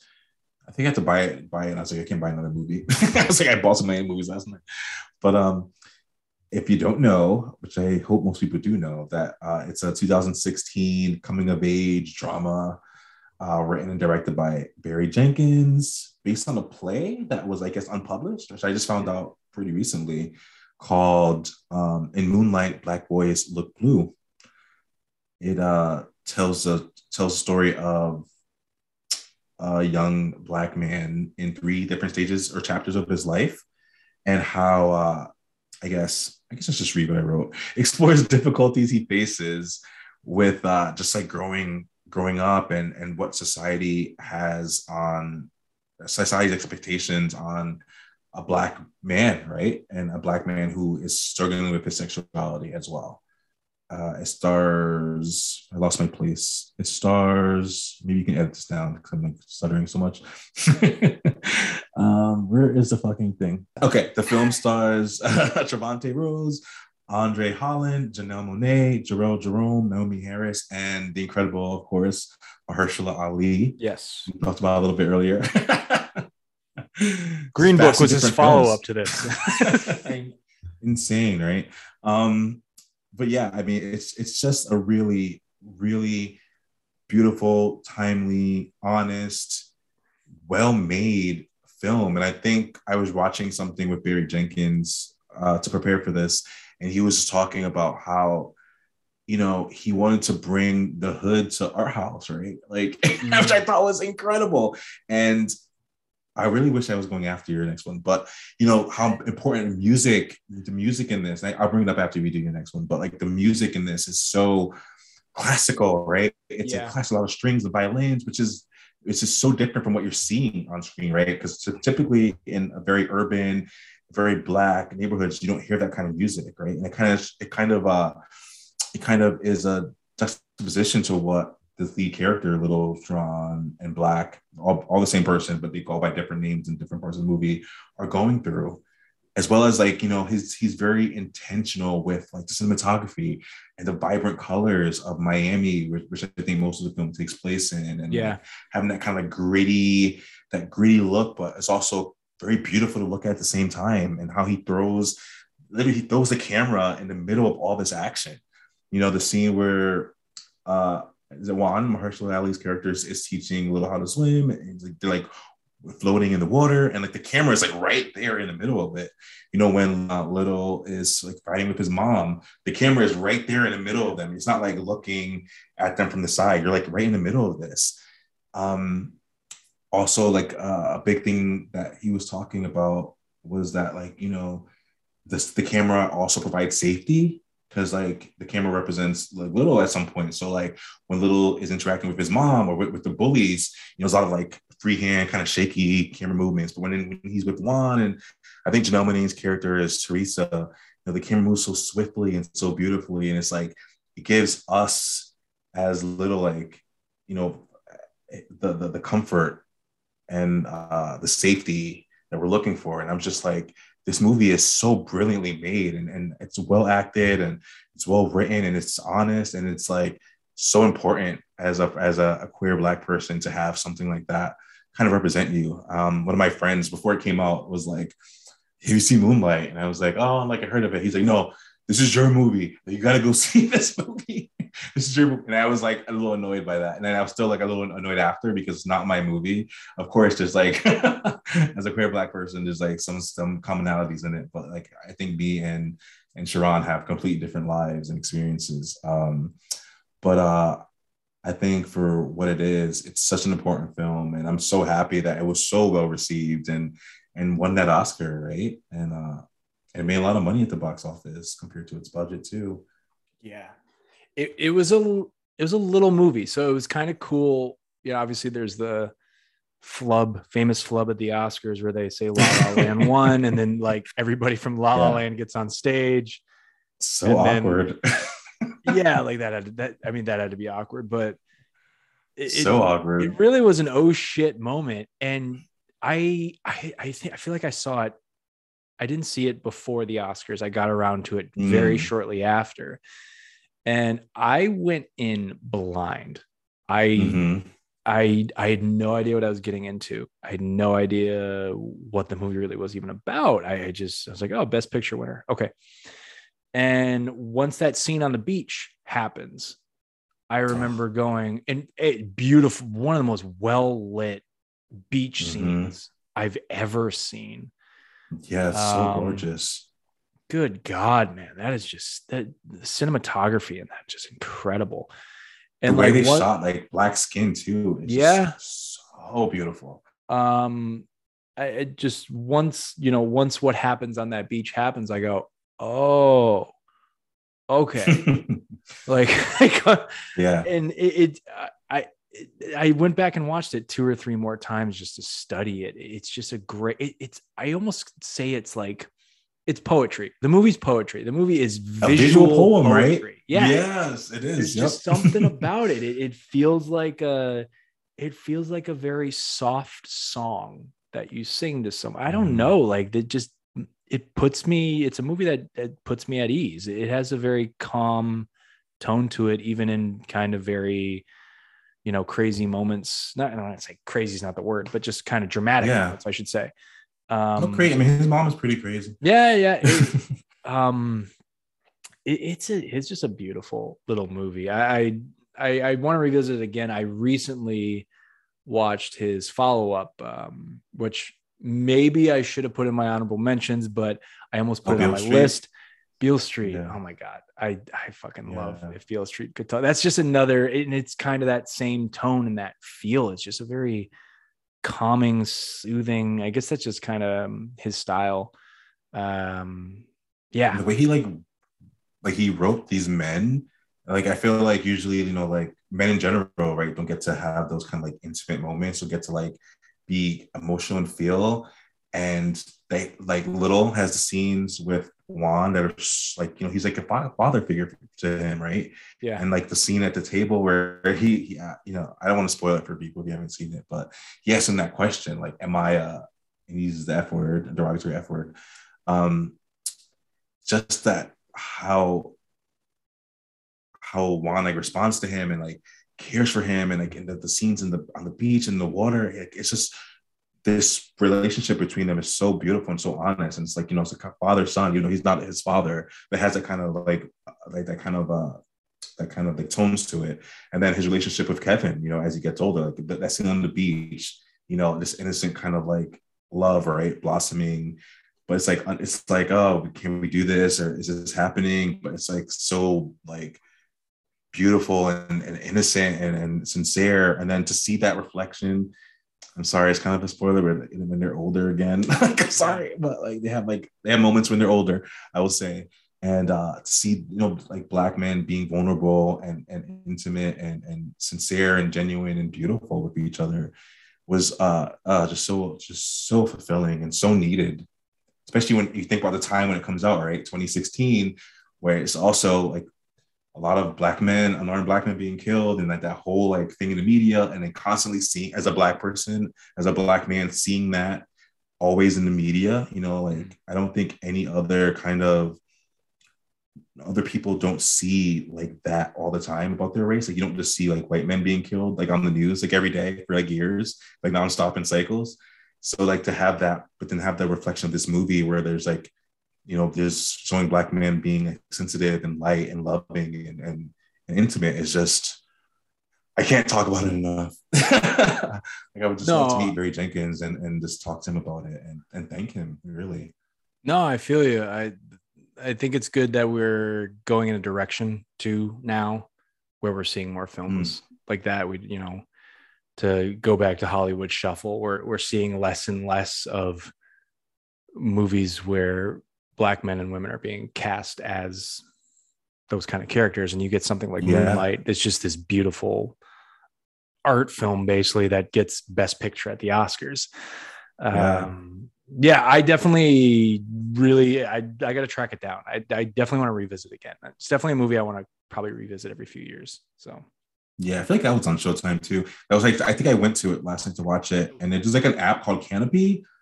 yes, which is if you have a library amazing. card, you can But get. yeah, but my library card didn't work on it. Mine like, fucking really didn't pissed. either. Like I hate Florida. like it's fuck you. Like in Bridgeport, Connecticut, and people in Bridgeport definitely need that. So I wrote them. I was like, "Hello, Bridgeport, Connecticut. They need that. We need this in this community. I Like, almost why did- is this not available?" I almost did it too to like my county library down here, and I was just like, they're not going to respond to this email. no, we're not going to link up with some streaming service. Fuck you. But Um, if you do have it, they they stream really beautiful, like Yeah. I guess more artsy type films for free if you have a library card.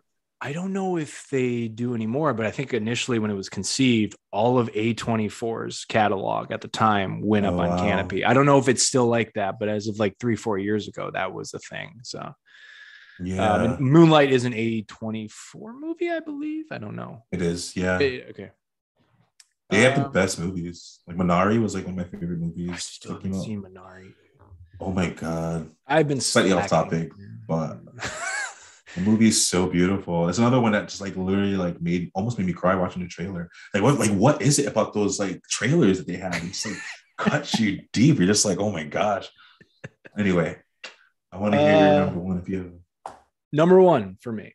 Number one for me. Oh yes, yes. Uh, number one for me is a given for this for what we're talking about here tonight. It's been I think it's on AFI's, if not top 100, maybe even top 50, maybe even top 20. I, I don't know anymore. I don't keep track of that. Uh, this is the movie, and it's not his first movie. He, I think he made one or two out of film. It's a second. I think it's his second, uh, but this was the one that shot Spike Lee into the stratosphere and established him as just like the next big thing.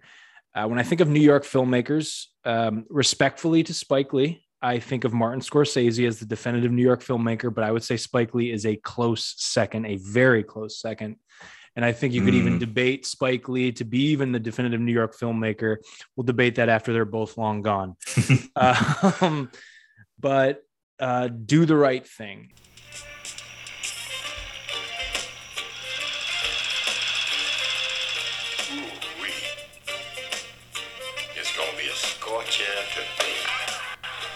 Universal Pictures presents a new film from Spike Lee. Good morning, Miss Mother Sister. Now, Mookie, don't work too hard today. The man says it's gonna be hot as the devil. I've been here 25 years. Sal's famous pizzeria is here to stay. Trust me. Mookie, the last time I trusted you, we ended up with a son. I know you can't stand it. You can't stand it. Hey, hey, Sal, I'm gonna brothers on the wall here. You want brothers on the wall? Love. Get your own place. You can do what you want to do. What I tell you about that noise? What I tell you about them pictures?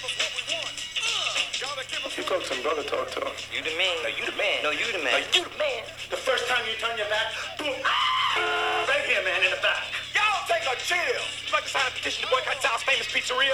Hear me, what you ought to do is boycott that no good barber that messed up your head. And that's the double truth. Rude, fight the power.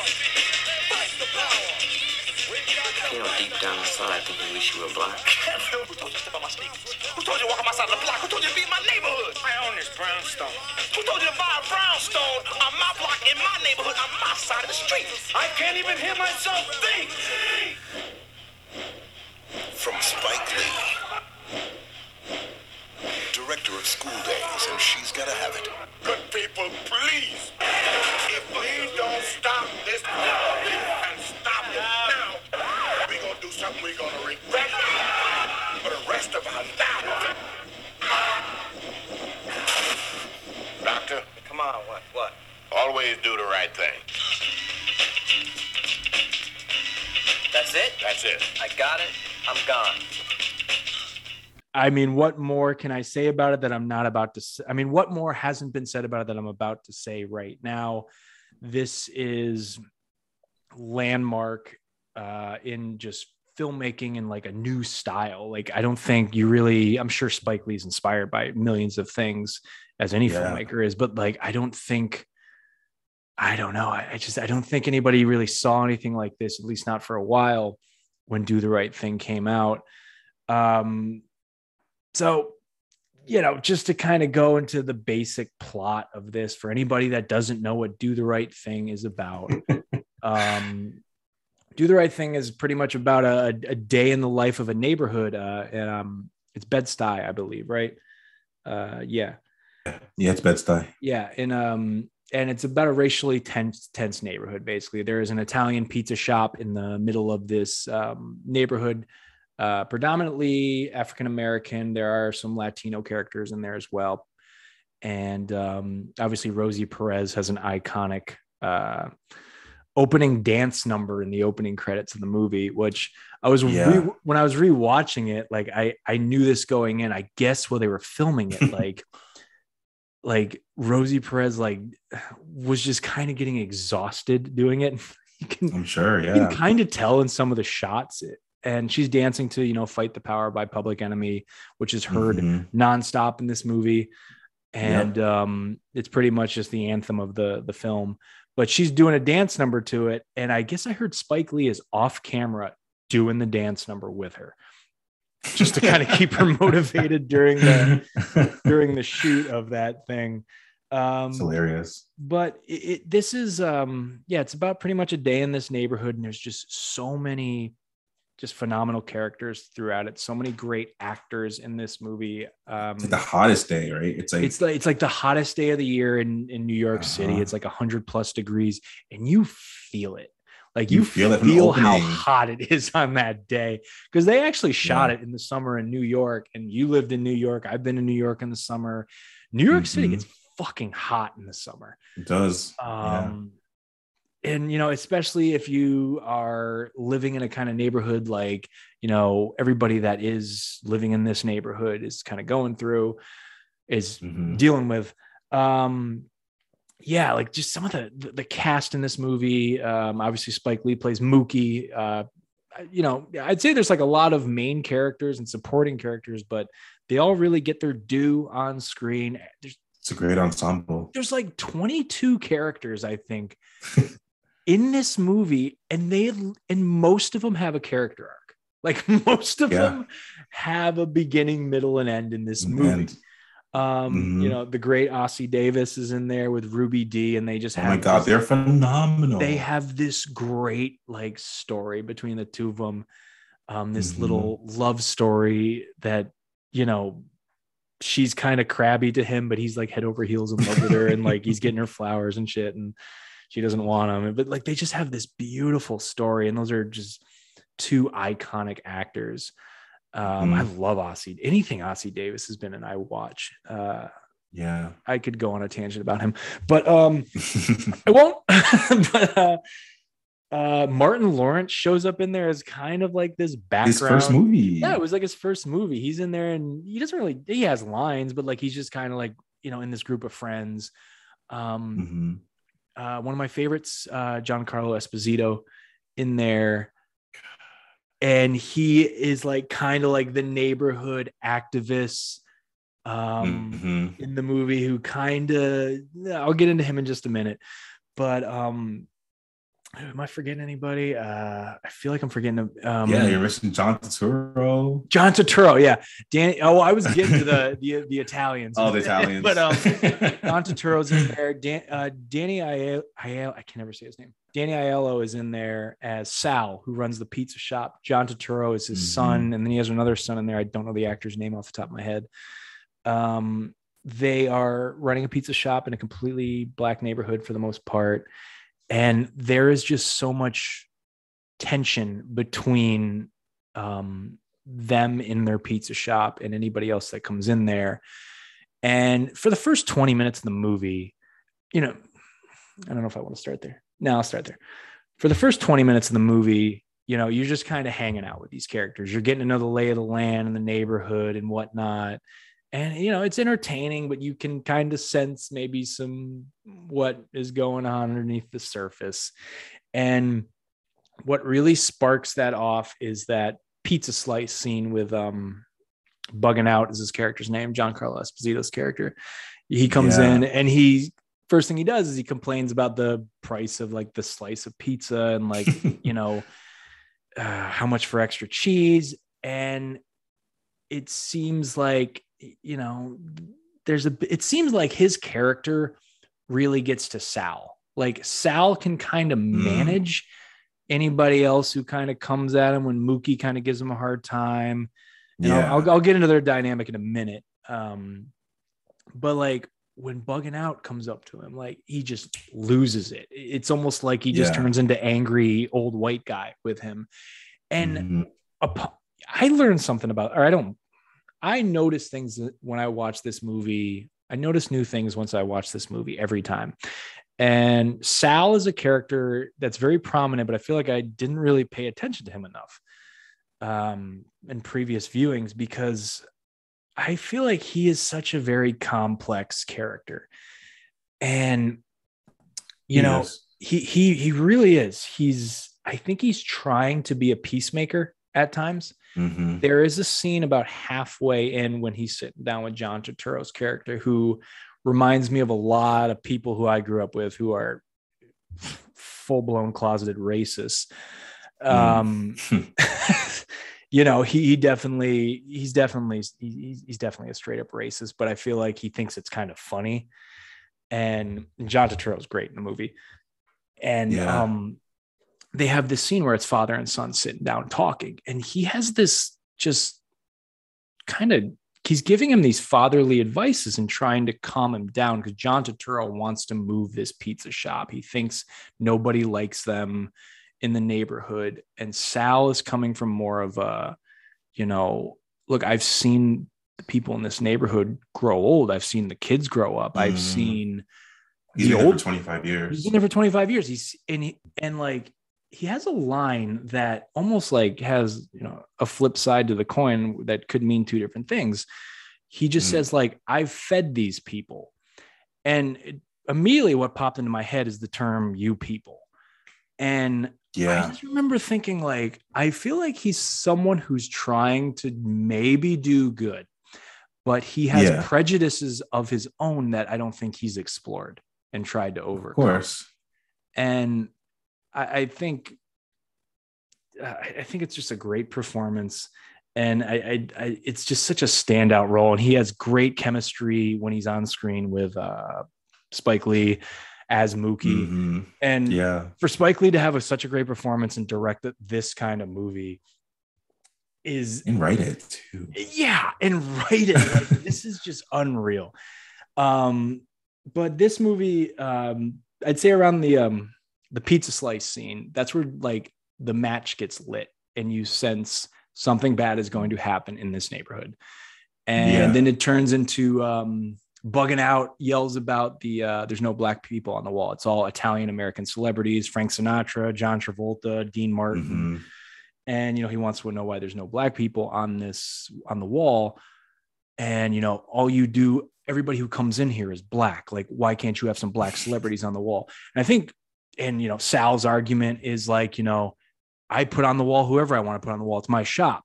And i think spike lee i got a book here um, called let me plug it fun city cinema which is a great book about the cinema of new york city. And there's a thing about um do the right thing in there. And spike lee's quoted on some things. And when it comes to this scene he said like in theory both of them are right but both of them handle this situation in a very wrong way and Mhm. um what follows from there when things just kind of start to unravel is there's that one small scene um that has to deal, I think, with gentrification. It's the guy in the Larry Bird jersey, who's this white guy who pulls up to his brownstone. I think he scuffs bugging out sneakers and he freaks Yeah. out on him. Freaks And they out, have yeah. this.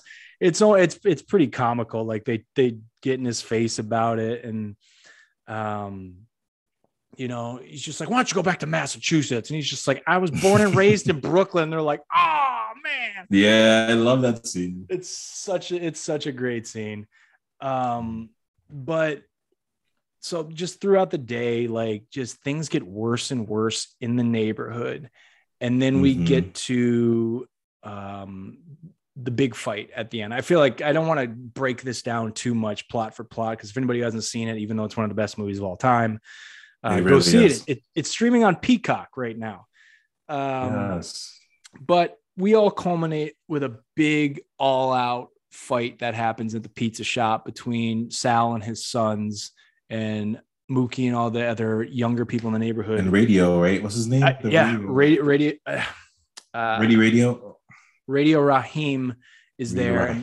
I should have probably mentioned him early on, but Radio Raheem's a character that walks around the neighborhood with a boombox, With the bl- boombox. blasting uh, "Fight the Power." You just hear it over and over Mhm. again. And every time he comes in the shop, you know, Sal again kind of is like triggered, freaks out. You know, old white people with loud music don't like that shit. And there's um there's a scene with Radio Raheem in the middle of the movie. I'll, I'll get to the climax in a minute. Um, where he's got the brass knuckles with the love and the hate. And just recently, and this is a testament to I think just Spike Lee's knowledge of film. And this is a popular movie. It's it's been heard of by cinema snobs and whatnot. Um, it's a movie called Night of the Hunter uh, from 1955, I believe, with Robert Mitchum. And Robert Mitchum plays this guy who's pretty much dressed as a priest, but goes around and pretty much commits horrible acts.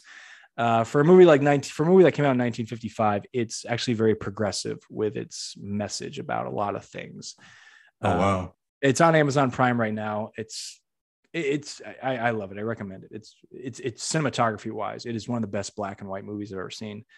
But Robert Mitchum's character has tattooed on his hands love and hate.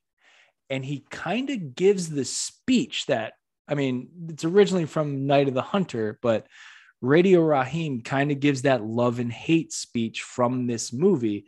And I didn't realize it. I was just kind of like, oh, he got that from, oh, dude, Spike Lee knows his shit. um, but to the climax of the film, a big brawl bit breaks out, and Radio Raheem is killed. And all of a sudden, it, it just, it just, you know, the police show up, and you know, the police are obviously, you know, very much not liked in this neighborhood, and there's very much that tension there. And you know, they don't necessarily they, they drag away his body and throw it in the back seat of a car, and that's the last you hear of him. Um, it's a very rough ending and i i feel like i feel like it just gets tougher every time i watch it you know with what i've been exposed to in my life and what we've what you and i have seen on the news and in the world and how nothing is really changed in that aspect and it's really unfortunate. There's a lot there's a few moments in that scene that stick out to me uh just some of the characters that are watching this happen.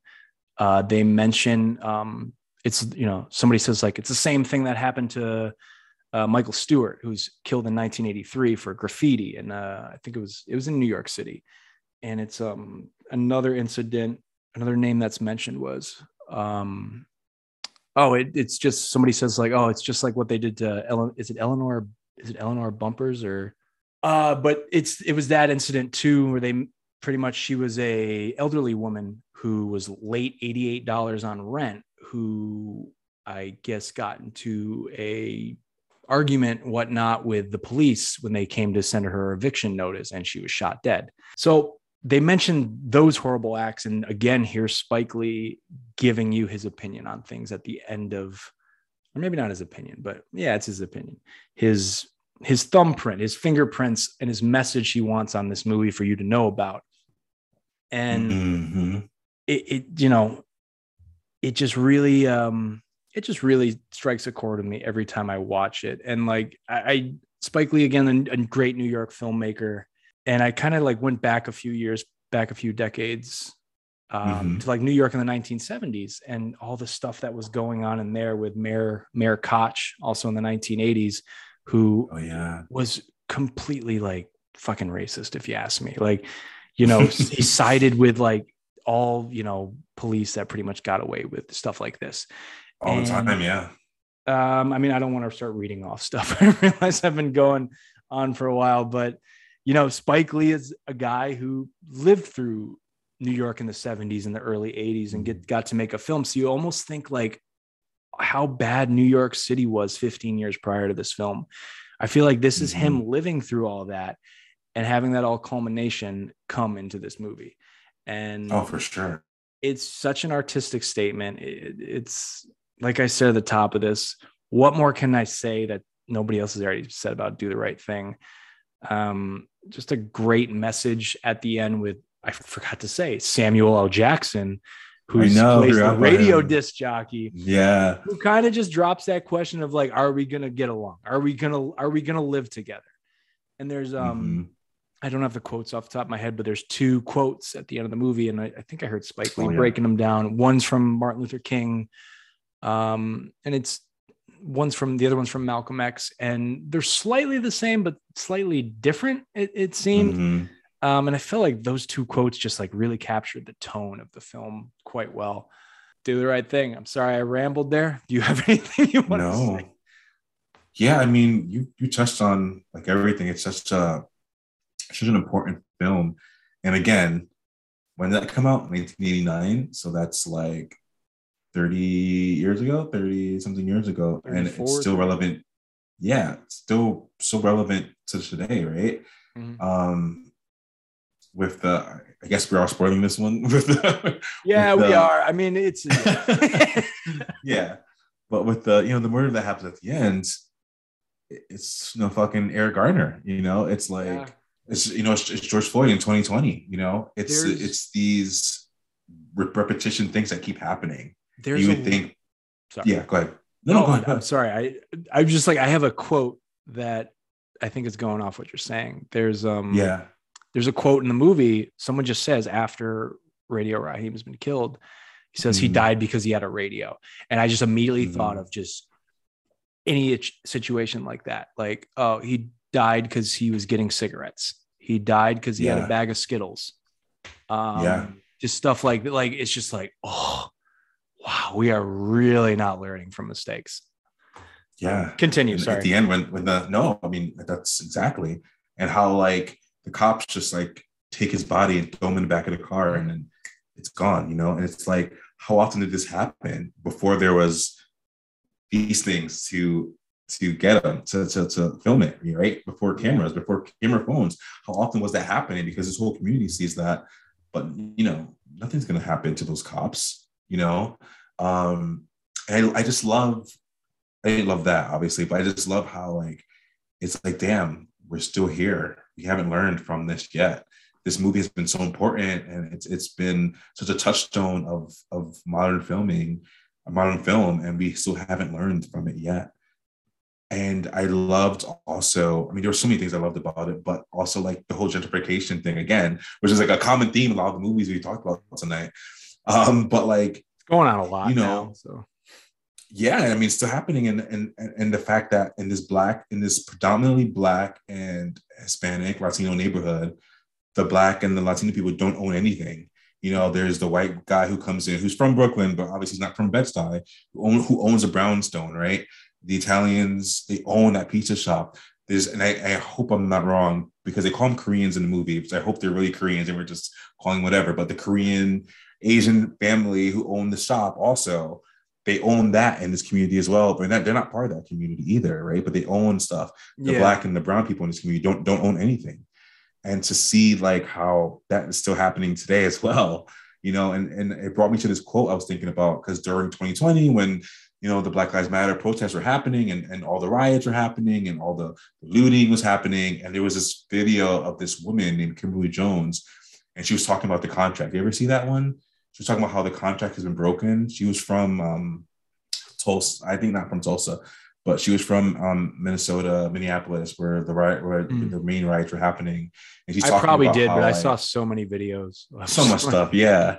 Um, but it, you know, it, it reminded me of like why Mookie throws the fucking garbage through the window, right? Because she's talking about how like black people have done everything we're supposed to do, right? We pull ourselves up by our bootstraps, right? In Tulsa, and they bombed it. In, in other places, you know, we had we had a, we had our own communities in New York, and that got displaced. You know, Central Park got displaced. You know, so like we've been trying to do this. We've been trying to build wealth and to lift ourselves up by our bootstraps, how they always say we how we don't and we need to.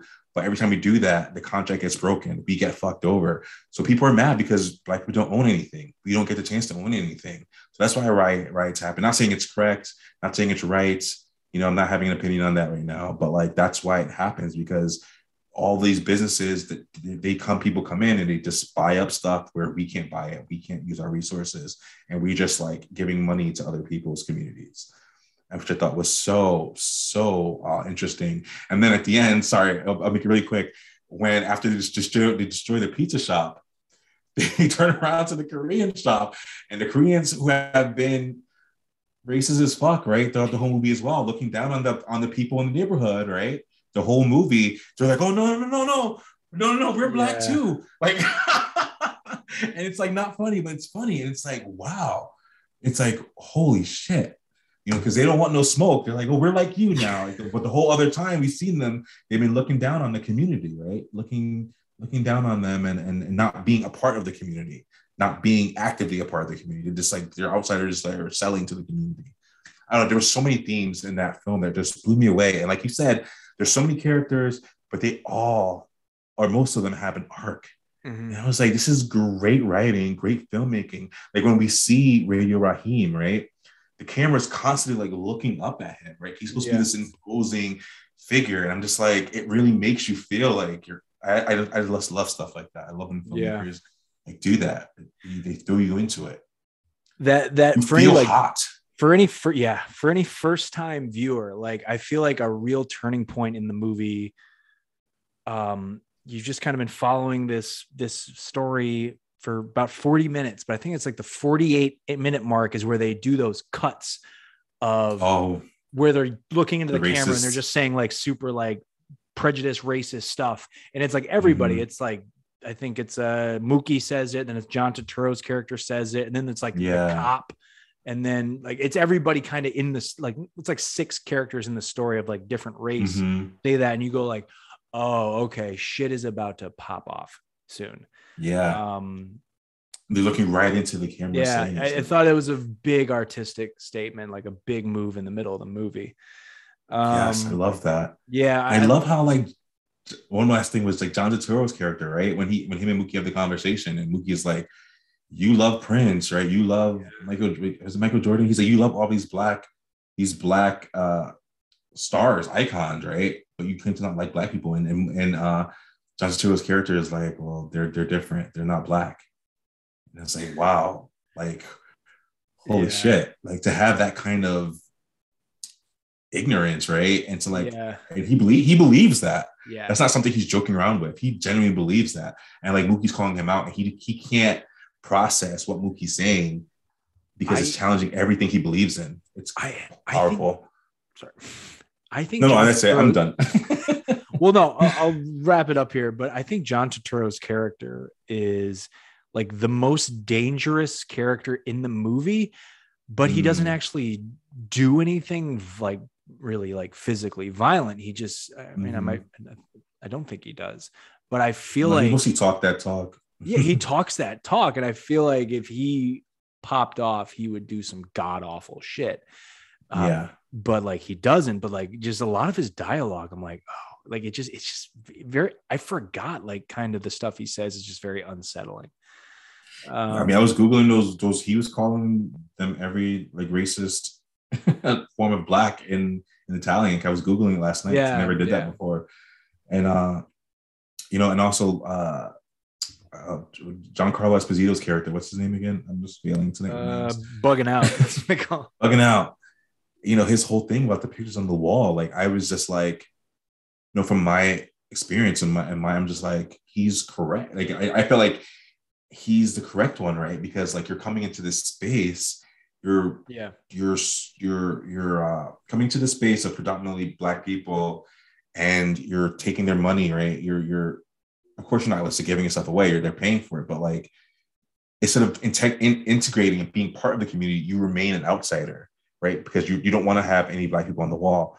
I was like, I don't know. I just, I just, I love the movie. I love the movie. There's so many things you can, we can talk about this movie for like four hours. We can break everything down. It's still going to be enough time. There's No, so much in it. Yeah, it's you could go on and on about this. I am going to recommend. masterpiece. I yeah, I am going to recommend one thing to you, and I just I have the book here, Fun City Cinema. There is a Yeah. podcast that kind of goes with the book. It's real quick. There's two seasons. It's it. like six episodes each.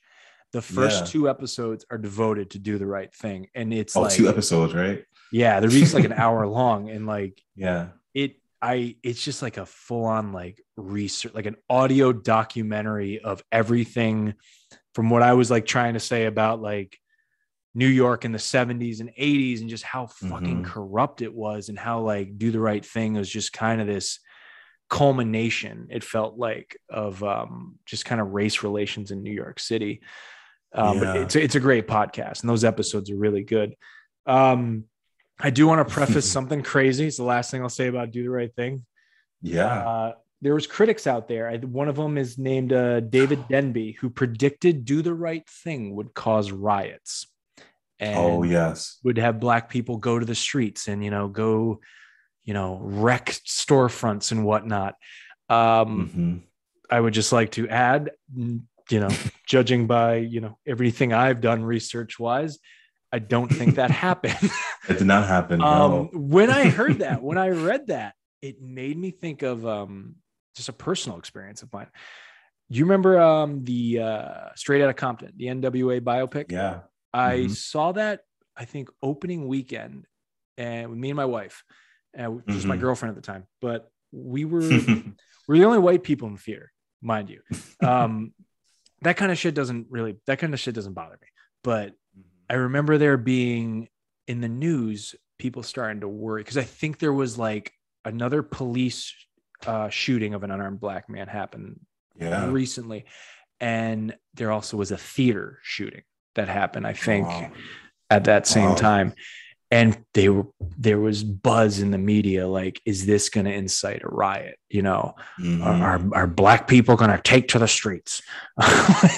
Yeah. and um none of that happened and but i remember we went to the theater and as we're coming in we're walking up the aisle right there there's a police officer there sitting in the theater to monitor to make sure nothing happens and i was happened, like are yeah. you fucking kidding me like shit Wow. and like i understand maybe if you know there's maybe two reasons there there were you know maybe you know not to make sure uh, there's a theater shooting but you're also lumping it in with you know you know is there going to be riots now because of this movie when it comes down to nwa singing fuck the police in the movie like i was kind of curious Yeah. what was going to happen actually when we got to that scene with a cop in the theater but everything was cool like every time they say black people are going to go to the streets and riot and burn it all down it's that's never the case um yeah.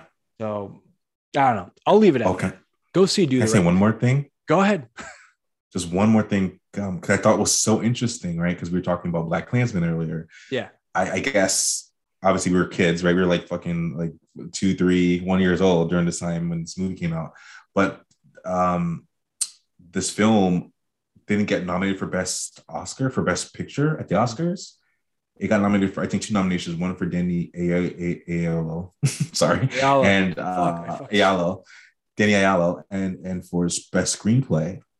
And what won best um, picture that year was Driving Miss Daisy, and Spike Lee was pissed, right? oh yeah And then i remember fast forward 30 years later, when BlacKkKlansman comes out and it loses to Green Book, he was pissed about that, rightfully so, because after 30 years, like it was still the same kind of surface level garbage that and he, he had some sort of comment about driving Miss Daisy. It's like, oh, now now it's the black person in the back seat. Now now it's a white dude driving us around. yeah I yeah didn't, I I didn't know he he lost to um I didn't know driving Miss Daisy won that year, but I knew there was some sort of connection because he Mhm. had something to say about it.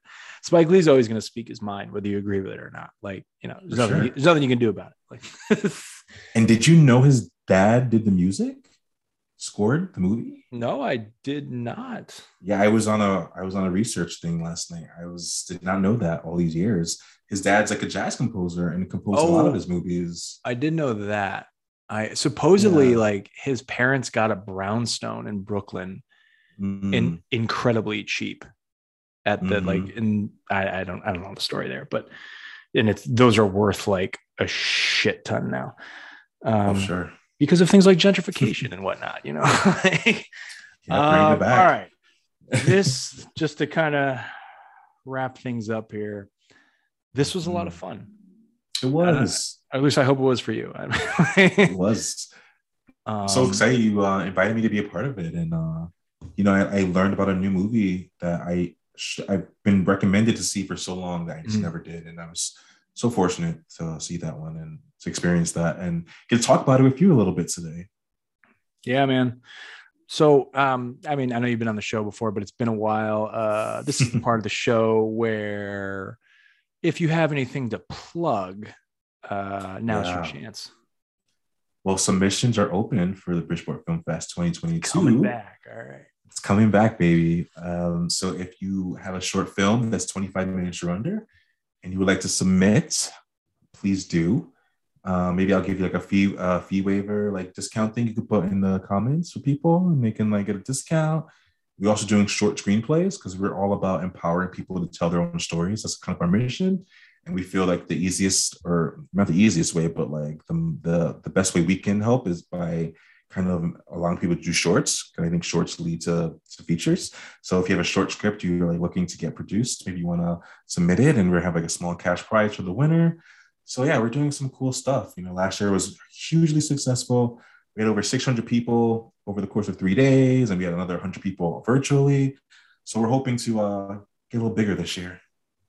Hell yeah. Happy that went well for you because last time you were on, Thank we were you. plugging it. We were Uh, nervous. It was the middle of the pandemic, so Yeah. I don't even know where we are in the pandemic anymore, but who knows?